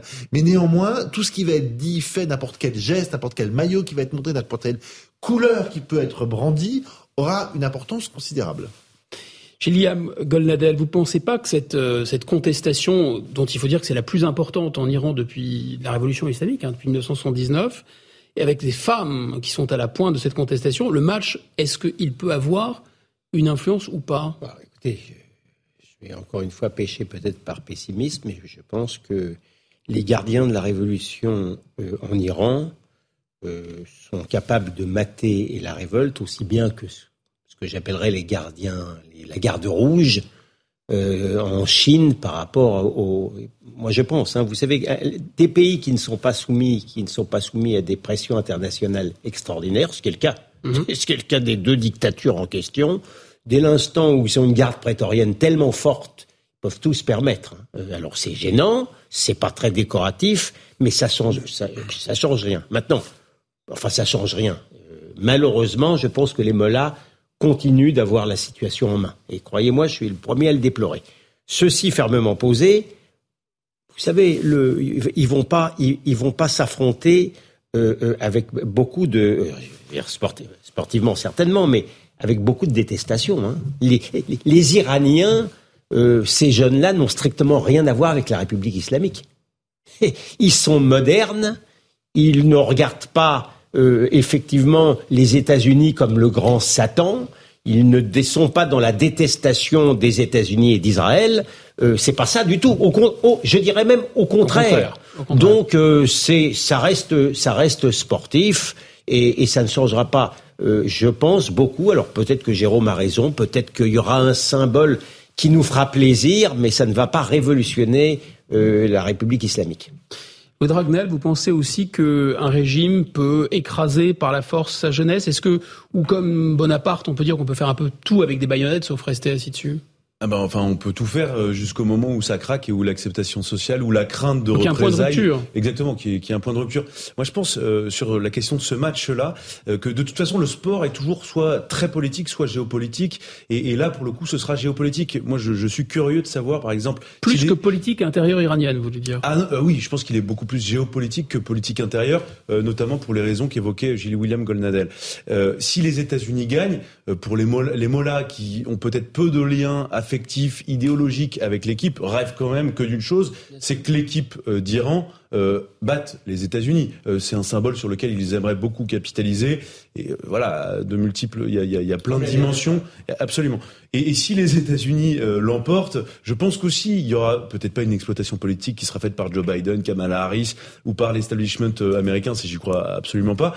Mais il y aura quand même une forme de, de fierté. Il y, aura quelque chose quand même. il y aura des sentiments qui seront partagés au sein de la, en tout cas de, de la, haute société américaine, dans les entourages proches de la Maison Blanche. Donc euh, oui, ce match euh, aura un impact géopolitique, je pense, assez fort, sans pour autant avoir des grandes conséquences. Nathan Devers, comment aider finalement euh, non seulement ces femmes, mais enfin toute cette jeunesse qui veut se défaire du poids des mollahs? Est-ce que finalement il n'y a pas un risque, et on le perçoit avec ce match, parce que finalement les Iraniens sont sans doute partagés. Il faudrait que leur pays gagne et en même temps, euh, en tout cas la jeunesse veut secouer ce joug. C'est pas compliqué finalement d'essayer de les aider de l'extérieur? Écoutez, déjà je suis étonné parce qu'on n'a pas un président de la République qui nous a dit que le sport n'était pas politique. Donc déjà, euh, ce débat euh, m'étonne. En plus sérieusement, c'est une question en effet très difficile.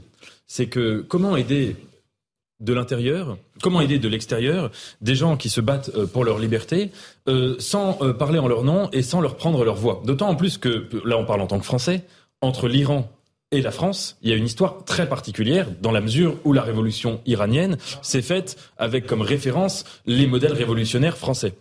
Le hasard faisait, j'ai lu il y a pas longtemps, je relisais le texte de Derrida, le concept du 11 septembre. Et à la fin du texte, il dit quelque chose d'extrêmement profond. Il dit l'Europe, n'est pas là pour imposer aux autres pays, aux autres civilisations, ses valeurs, sa philosophie constituée. En revanche, elle est là pour imposer son expérience. Parce que l'Europe a une expérience incroyable, qui est notamment de la dissociation du théologique et du politique. Et cette expérience, on peut la transmettre, on peut la raconter, et ça, c'est une aide. On va, on va rester sur cette euh, puissante réflexion de Derrida. Il est bientôt 18h30, c'est l'heure du JT d'Adrien Spiteri. À tout de suite.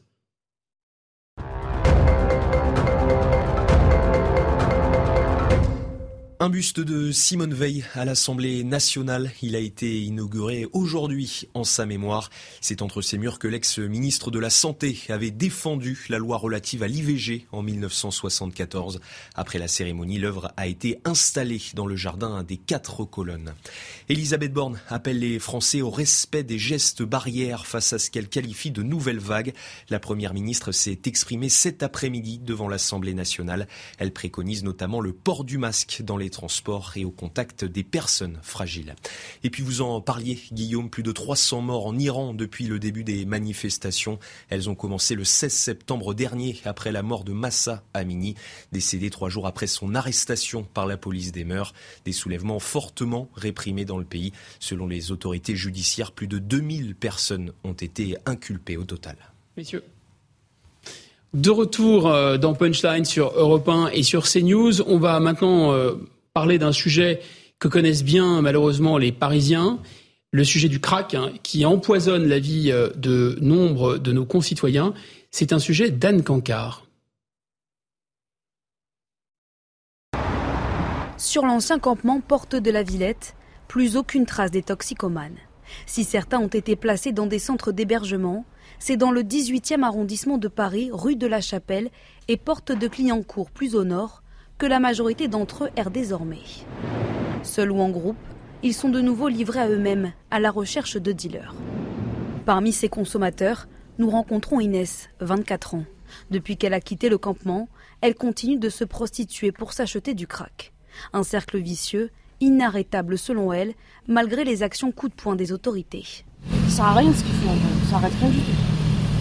C'est vraiment, ça arrête rien du tout. À quelques mètres de là, les habitants que nous rencontrons dénoncent l'inefficacité de la mairie de Paris. Bah, elle n'a rien fait, elle a déplacé le problème, comme d'habitude. Ils sont revenus dans le quartier, dans le métro. Moi, je ne suis plus invité des amis euh, dans le quartier. Les Jeux Olympiques vont se passer là, c'est pas possible. Pour une réelle prise en charge médico-sociale, les associations réclament davantage de places d'hébergement et la création d'espaces de consommation sécurisés. Louis Dragnel, euh, vous pensez que Laurent Nunez, qu'on reçoit tout à l'heure, qui est le préfet de police de Paris, qui veut mettre un terme à cet enfer du crack, va y arriver ou pas? Alors justement, c'est très important que vous puissiez le, recevoir parce qu'il y a un bras de fer, il le dira peut-être pas comme ça, mais entre la préfecture de police de Paris et la mairie de Paris, Anne Hidalgo. Euh, ça, ce bras de fer euh, existait euh, d'ailleurs sous son prédécesseur. En fait, la difficulté, c'est que la mairie de Paris ne veut pas être efficace parce qu'elle a peur de froisser une partie de son électorat très à gauche et surtout ne veut pas en fait régler ce problème-là. Et de l'autre côté, effectivement, vous avez un préfet de police euh, qui est garant de l'ordre et de la sécurité publique, mais qui ne peut pas tout. Euh, c'est-à-dire que c'est pas lui qui s'occupe euh, notamment euh, de, la prise en charge au niveau médical, par exemple, des gens qui sont interpellés et qui ont besoin de soins. Il y a aussi une autre difficulté, c'est qu'il n'y a pas de place en psychiatrie. Moi, je, suis favorable à ce que, par exemple, il y ait en hôpital psychiatrique, oui, parce que je, pense qu'il faudrait interner d'office sous la contrainte des personnes qui n'ont plus aucune possession de leurs moyens, qui n'ont plus aucun libre arbitre, qui d'eux-mêmes ne peuvent pas réclamer des soins. Ensuite, il y a, il y a un sujet politique, évidemment, euh, puisqu'on en est au 27e ou 28e démantèlement euh, de, de, de, des craqueux, justement, euh, dans le nord de Paris. Et on voit bien qu'il n'y a pas de solution. À chaque fois, on nous explique que plus jamais ça, vous verrez, cette fois-ci, on prend le, le, le, le, sujet au sérieux. Et, et on, et on a, et on a manifestement tout essayé. Mais on, en fait, on n'y arrive pas, tout simplement, parce que on a, euh, Gérald Darmanin avait bien fait d'ailleurs la dernière fois, il avait dit que tous les étrangers en situation irrégulière seraient expulsés. On, va pas revenir sur la non. difficulté des expulsions, mais globalement c'est très difficile à, à, mettre en œuvre. Le, le deuxième sujet, c'est les places d'hébergement d'urgence. Il y en a quand même 200 000 en France. Hein. C'est un parc qui est très important, mais qui est complètement saturé à la fois euh, par l'aide sociale avec des gens qui en ont vraiment besoin et de l'autre côté euh, des étrangers en situation irrégulière euh, qui n'ont rien à faire chez nous. Et puis enfin, le dernier sujet, et c'est un sujet aussi très politique, euh, c'est sur la question de est-ce qu'il faut des, des salles d'aide à la consommation? Alors il y a plein de dictionnaires des synonymes, euh, peut nous, nous donner plein de définitions de, de salles de shoot, salles de, de moyenne consommation. Moi je pense que le problème, euh, là où il est vraiment politique, c'est que vous avez une mairie de Paris qui euh, ne veut pas s'attaquer réellement, frontalement, euh, à, aux stupéfiants, à la drogue dans Paris. William Goldadel, vous êtes avocat, ça ne vous choque pas, ça ne choque pas l'homme de loi que vous êtes d'entendre que l'État peut mettre à disposition des salles pour euh, se shooter, c'est-à-dire finalement pour violer la loi? Écoutez, si c'est dans un encadrement légal, euh, non. Si, si, si, si, si, il y a l'autorisation de, de, la loi, euh, pourquoi voulez-vous que je sois Je peux être, je peux être profondément choqué pour en tant que. Par exemple, euh, Pardon. Pour les riverains, par exemple, qui ne. Ah non, mais non, mais, aucun riverain de salle de shoot ou de monsieur, consommation monsieur, modérée, je sais monsieur pas Dragnel, on, me, on me questionne. Qui se réjouit d'avoir une salle de shoot en lui. Monsieur, monsieur Dragnel, on me questionne en tant que juriste. Ça n'est pas le juriste qui est choqué, c'est le citoyen. C'est le citoyen. Alors, le citoyen, faut pas le lancer parce que non, le citoyen. Non, non, non. Le... Juste le, le, mot de la loi, le dernier mot de. Non, non, le mot de la loi. la loi. Non, si, si un encadrement légal, le, le, le, juriste se tait. Merci, merci à vous. Euh, merci, merci. Nathan Dever. Merci à vous. Merci, merci, Jérôme Béglé, merci Gilles William Goldnader. Merci Quant à moi, je vous retrouve dans un instant en compagnie de notre invité, le préfet de police de Paris, l'homme qui veut débarrasser Paris du crack, Laurent Nunez. Peut-il y arriver? On va évidemment lui poser la question. À tout de suite. Bienvenue de retour dans Punchline sur Europe 1 et sur CNews. Nous avons le plaisir d'accueillir un invité exceptionnel, le préfet de police de Paris. Bonsoir Laurent Nunez. Bonsoir. La sécurité, c'est un peu votre métier. Quel pédigré, coordinateur national du renseignement, secrétaire d'État auprès du ministre de l'Intérieur, vous êtes à présent préfet de police de Paris, d'une certaine façon le premier flic de, Paris et je crois d'autres départements alentours. Et à ce titre et à la demande du gouvernement, vous comptez bien débarrasser les Parisiens de ce fléau qu'est le crack. Pour commencer, est-ce que vous avez une idée précise du phénomène crack à Paris? Ça concerne combien de personnes, combien de trafiquants? Est-ce qu'on peut mesurer ce phénomène? Alors, d'abord, on lutte contre le trafic de stupéfiants à Paris et en petite couronne. Je suis compétent sur le 92, 93, 94 contre la drogue d'une manière générale. On fait baisser significativement, comme l'a demandé le ministre de l'Intérieur, les points de deal. Il y en avait 513 en juillet 2020, on n'en a plus que 370. Et on va continuer ce travail. Point de deal. Et puis il y a au sein de la lutte contre le trafic de stupes, il y a la lutte contre le crack. Effectivement, le crack, c'est une, une, drogue qui est très peu chère. C'est un, elle est faite à partir de, à base de cocaïne. Et euh, sa particularité, c'est que la plupart des consommateurs, en réalité, consomment sur la voie publique. des doses qu'ils achètent à prix très réduit auprès de trafiquants qui sont sur des micro-réseaux. Donc c'est un trafic micro-réseau, c'est-à-dire que ces réseaux, c'est deux, trois personnes. Donc c'est un trafic. Donc c'est particulièrement difficile pour vous à démanteler. C'est évidemment plus difficile à démanteler. Et ce trafic, par ailleurs, et vos reportages aujourd'hui l'ont montré, il crée évidemment beaucoup de nuisances pour les riverains. Et c'est un des axes de notre politique. Il nous faut à la fois démanteler les réseaux, interpeller les vendeurs, qui généralement sont euh, sénégalais, hein, ou viennent parfois du Gabon, de Guinée, mais principalement sénégalais. Il faut interpeller les vendeurs. C'est ce que nous faisons de manière résolue, déterminée. On a interpellé plus de 200, près de 240, euh, enfin pour être précis, 246 vendeurs depuis le début de l'année, 51 depuis qu'on a démantelé le camp de Forceval. Donc interpellation des vendeurs et mobilisation massive, comme l'a demandé le ministre de l'Intérieur, de forces de sécurité pour disperser les consommateurs qui sont présents sur la voie publique, pour éviter qu'on ait la reconstitution qui n'a pas eu lieu depuis qu'on a démantelé la scène de crack de Forceval, pour éviter la reconstitution du scène de consommation à ciel ouvert. Pardon, monsieur le préfet, mais alors qu'est-ce que vous avez Vous avez une baguette magique? Parce que c'est déjà le 27e, je crois, le 28e démantèlement de ce type euh, de scènes ou de zones de consommation euh, à ciel ouvert, d'une certaine façon.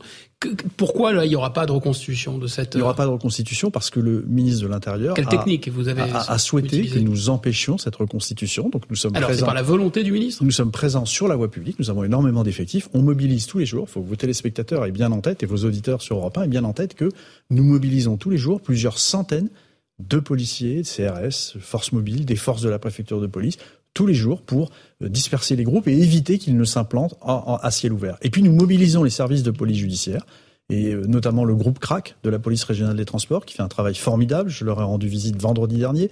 Ils interpellent énormément de, de mots doux, c'est-à-dire ces vendeurs de crack qui généralement, quand ils sont interpellés, c'est sur la base de dossiers solides. Et le parquet euh, le parquet de Paris nous suit toujours. Et nous avons des personnes qui partent en détention pour au moins 5-6 ans systématiquement. Donc cette action, on va la poursuivre de manière résolue et déterminée. Du judiciaire pour interpeller les mots et de la voie publique pour empêcher euh, les consommateurs de, de perturber la vie euh, des riverains. Alors pardon, mais le judiciaire, c'est pas tout à fait dans votre périmètre, ni celui du ministre dont vous dépendez, c'est un autre ministère. Mais c'est nous qui interpellons, c'est nous qui interpellons les mots et qui les remettons à la justice. Et je travaille main dans la main avec Madame la procureure de Paris qui, sur ce, qui, fait, qui nous accompagne totalement sur ces cette lutte contre le, trafic de crack à Paris. Alors en effet, les remontées de terrain montrent qu'une grande partie des consommateurs et euh, des dealers sont des étrangers en situation souvent illégale. Et le tandem police-justice a pas l'air quand même de très très bien fonctionner en matière de reconduction aux frontières. Euh, comment faire si on n'arrive pas à expulser les trafiquants? Alors, pour nous, les trafiquants, c'est une priorité. C'est-à-dire, quand ils sont interpellés, généralement, les policiers font bien leur travail et les dossiers sont constitués. C'est-à-dire qu'ils ont caractérisé l'acte de vente à de nombreuses reprises. C'est après que les problèmes commencent. Et donc ensuite, il y a une condamnation judiciaire. Le plus souvent, il y a une interdiction judiciaire du territoire que nous exécutons dès la sortie de prison. Et quand il n'y a pas de poursuite retenue et que nous avons, nous, la certitude que nous avons affaire à un trafiquant de crack, généralement, ils sont en situation irrégulière. Donc on n'a pas besoin de, de démontrer qu'ils sont euh, en, judiciairement en faute. ce sont des trafiquants, ils sont étrangers en situation irrégulière. On les expulse. oui, là, il y a trois lettres que tous les Français connaissent désormais, OQTF.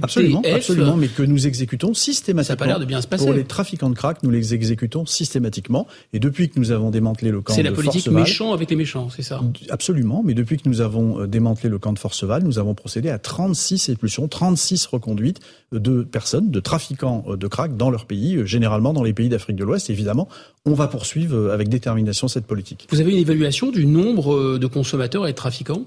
Le, le, le, nombre de trafiquants, je ne le vous donnerai pas. Ah, vous je le ne vous donnerai pas. Évidemment, les services de police ça, on ne peut pas apprécier 36 sur combien Sur l'autorité, sous l'autorité du parquet, évidemment, euh, nous travaillons sur des objectifs, comme c'est toujours le cas en matière de lutte contre le, le, trafic de stupéfiants. Et les consommateurs sont, on les estime, de l'ordre de 700 à 800 sur la place de Paris, mais dont un certain nombre, dont bon nombre, sont pris en charge par les dispositifs sanitaires et sociaux. Je, veux le rappeler. Le travail policier, mmh. le travail judiciaire que nous menons sur le volet répressif, il est euh, complété évidemment par un travail sanitaire et social qui est tout à fait efficace puisque chaque nuit, ce sont 530 d'entre eux qui sont hébergés dans des dispositifs d'hébergement où il y a un suivi sanitaire et social. Laurent Nunez, la, la mairie de Paris euh, a toujours privilégié l'ouverture de salles de shoot pour que les consommateurs puissent se droguer à, l'abri des, regards dans des conditions décentes. Est-ce que vous estimez, vous, en tant que préfet de police de Paris, que c'est une solution intéressante? Il y a une salle de consommation à moindre risque euh, du côté de la Riboisière qui est en cours d'expérimentation c'est une mesure qui, à ce jour, n'est pas à l'ordre du jour du plan crack. Euh, alors, c'est pas la partie qui me concerne, mais je peux en parler puisque je suis associé avec le préfet de la région Île-de-France et la directrice générale de l'ARS. Je suis associé évidemment à cette prise en charge sanitaire et sociale des consommateurs. Cette piste-là n'est pas privilégiée à ce stade. Nous, ce que nous voulons, c'est avoir, comme c'est le cas à la Porte de la Chapelle, des espaces de repos, des endroits où ces consommateurs puissent être pris en charge, et d'ailleurs y compris aussi en structure hospitalière. Il faut faire augmenter le nombre de notre capacité de prise en charge. C'est tout l'objet du, plan CRAC sur le volet sanitaire et social.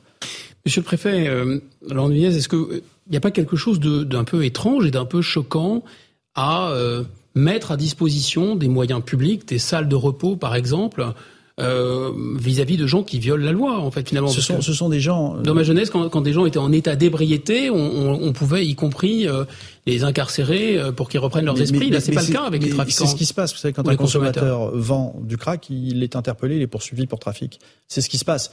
Après, vous avez des consommateurs qui sont dans une situation sanitaire et sociale qui doit être pris en compte. On ne peut pas considérer que ce problème ne se réglera que par la voie policière et judiciaire. C'est illusoire de le croire le gouvernement a choisi, le ministre de l'Intérieur y est attaché, avec le ministre de la Santé, à avoir un plan qui soit multi-points d'entrée.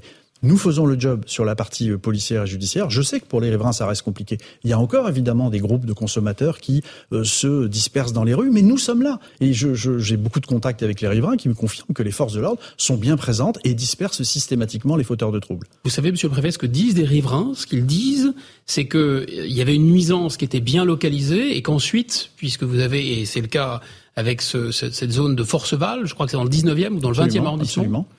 Vous avez dispersé cette, cette zone et en fait ils se sont propagés un peu partout. ils sont beaucoup moins nombreux. Nous sommes beaucoup plus nombreux sur le terrain pour les disperser. Vous savez, Forceval, c'était une scène de consommation euh, à Alors, ouvert. choquante. Vous avez raison, choquante. et en même temps, la nuisance, elle était localisée. Là, ce que disent les riverains, c'est que c'est un peu partout. Sauf qu'en réalité, il y avait énormément d'actes de délinquance en dehors du camp euh, du, du square de Forceval Souvenez-vous, ce, ce, ce, vieux monsieur de 92 ans qui a été agressé et qui en est mort. Donc il y avait une délinquance extrêmement violente qui fait que nous ne pouvions pas laisser euh, ce camp en l'état et nous ne tolérerons pas que se reconstitue un site de consommation à ciel ouvert. Nous allons poursuivre nos actions de présence de voie publique, de, de, de lutte judiciaire contre les trafics et évidemment de prise en charge de ces personnes au plan sanitaire et social. Vous savez, le dispositif d'hébergement euh, qui euh, est, est, est confié à une association d'hébergement des consommateurs de crack qui fait que 530 d'entre eux sont hébergés toutes les nuits, conduit à ce qu'un cinquième d'entre eux, au moment où on se parle, sont sortis du crack. Donc il faut poursuivre cette démarche. En tout cas, c'est ce que les forces de l'ordre que je représente ici appellent de leur vœu, car la solution, elle ne peut pas être que judiciaire et policière. Dernière question, euh, Monsieur le Préfet. 2024, c'est demain, c'est quand même un rendez-vous fondamental, les Jeux Olympiques à Paris.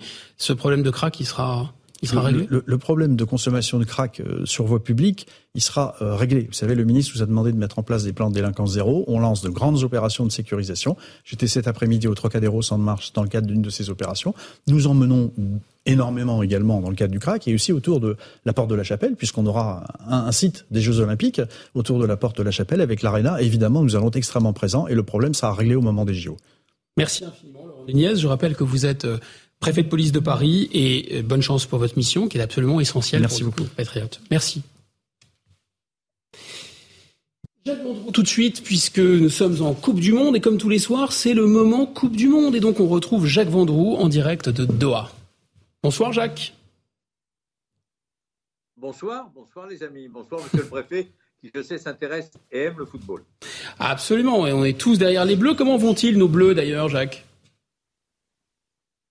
Eh bien, les Bleus vont très bien, euh, se sont entraînés cet après-midi d'une manière euh, extrêmement dense, avant un match important demain contre, contre la Tunisie, vous le savez.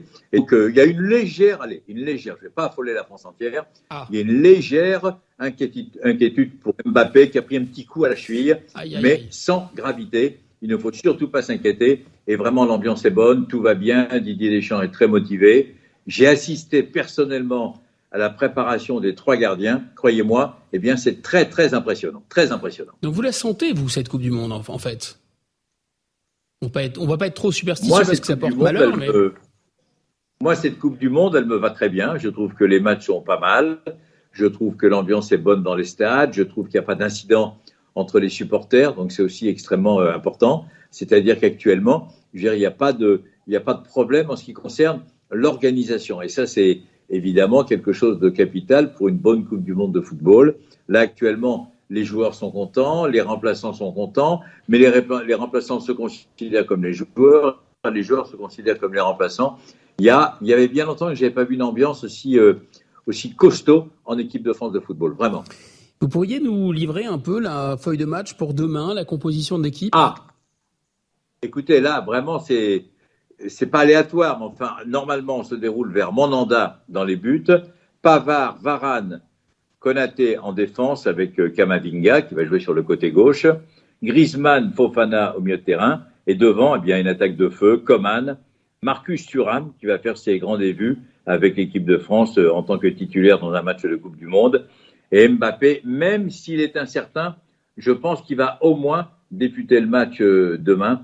Et donc, vraiment une équipe de France qui a une très belle allure et une équipe de France qui grâce à Jean-François Pérez, m'a donné les dernières informations d'entraînement parce qu'il a assisté à cet entraînement avec Cyril de la Morinerie. Je ne sais pas si vous avez suivi nos, débats, euh, Jacques, depuis, le Qatar, mais on a, parlé d'une rencontre assez exceptionnelle qui va se dérouler tout à l'heure à 20h entre les États-Unis et l'Iran. Il, y a, quelque chose dans l'air aussi euh, à Doha, c'est quand même une rencontre très spéciale. Bah, c'est une rencontre qui est évidemment de, l'ordinaire. Ah sur le plan géopolitique, etc. C'est vraiment une, une rencontre qui n'est pas du tout comme les autres. Mais de toute façon, c'est une rencontre qui se, qui se passera très très bien, que ce soit sur le terrain et dans les tribunes, parce que ici, très honnêtement, il y a quelques femmes iraniennes qui ont fait le, le déplacement et il y a beaucoup de solidarité entre les supporters américains, entre les supporters même de tous les autres pays, avec euh, toutes les femmes iraniennes qui ont réussi à faire le, le déplacement. Et puis à l'occasion du dernier match de l'Iran, il y a eu quelques manifestations je vais dire, euh, de la part des femmes iraniennes. Et ça a été euh, vraiment, je ne dis pas cautionné par le Qatar, mais le Qatar n'a absolument rien dit et n'a pas essayé d'empêcher de, ces, ces, manifestations. Et donc, c'est déjà un point positif. Pourriez-vous dire un mot du vrai faux retour de Benzema? Écoutez, je crois que c'est une blague. Voilà, il y a ah. quelqu'un qui a fait une blague un journaliste espagnol en lui faisant croire que Benzema pourrait revenir.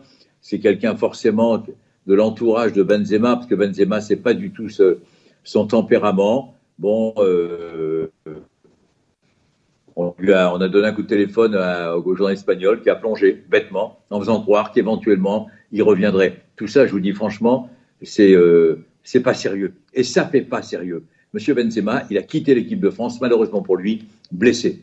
Et quand vous parlez avec les médecins de l'équipe de France de football, c'est impossible qu'il revienne pour une demi-finale ou une finale. ça manque même, à mes yeux, d'un manque de respect vis-à-vis des qui sont en train de se battre pour se qualifier pour les huitièmes, etc., etc. Je pense que voilà, c'est une blague de très très mauvais goût qu'a essayé de faire quelqu'un d'entourage de, de Benzema, que nous connaissons en plus, il est coutumier du fait. Donc voilà, on n'a pas pris du tout au sérieux cette histoire, pour le moment, pour le moment. Bon, c'est une fausse joie, j'espère qu'il précède une vraie joie. Euh, après ce, fera, ce que feront les Bleus demain face à la Tunisie. Votre pronostic, Jacques, c'est lequel? Je pense que l'équipe de France va s'imposer sur le score de 3-0. Mais je voudrais vous dire, avant de vous rendre d'antenne, c'est que actuellement, au moment où on parle, et avant le match États-Unis-Iran de tout à l'heure, eh bien, quatre équipes, cinq équipes sont qualifiées pour les huitièmes de finale. La France, les Pays-Bas, le Brésil, le Portugal et le Sénégal. Le Sénégal eh bien, a battu tout à l'heure l'Équateur et c'est un exploit exceptionnel. Voilà. Merci Jacques. Écoutez, ça promet de très très beaux matchs en perspective et on croise tous les doigts pour les Bleus. On aime les et la Coupe du Monde, je vous ai amené, je vous ai amené la Coupe du Monde. Hein, vous voyez, elle est là. J'ai vu, j'ai vu, j'ai vu. Vous inquiétez pas. Ne vous inquiétez pas. Euh, vous brillez tout autant qu'elle d'ailleurs. Merci infiniment, Jacques. Voilà. Écoutez. À bientôt, Guillaume. À bientôt, Jacques. bonsoir et, et bon match. Euh, merci donc euh, pour cette édition de Punchline qui est maintenant terminée. Merci à Patrick Boisfer, merci à, à Céline Genot, à tous ceux qui m'ont aidé à préparer cette émission. Restez avec nous pour retrouver l'exceptionnelle Christine Kelly dans Face à l'info avec ses mousquetaires à la lame aiguisée pour ceux qui sont sur CNews et bonne suite de programme pour ceux qui écoutent Europe 1.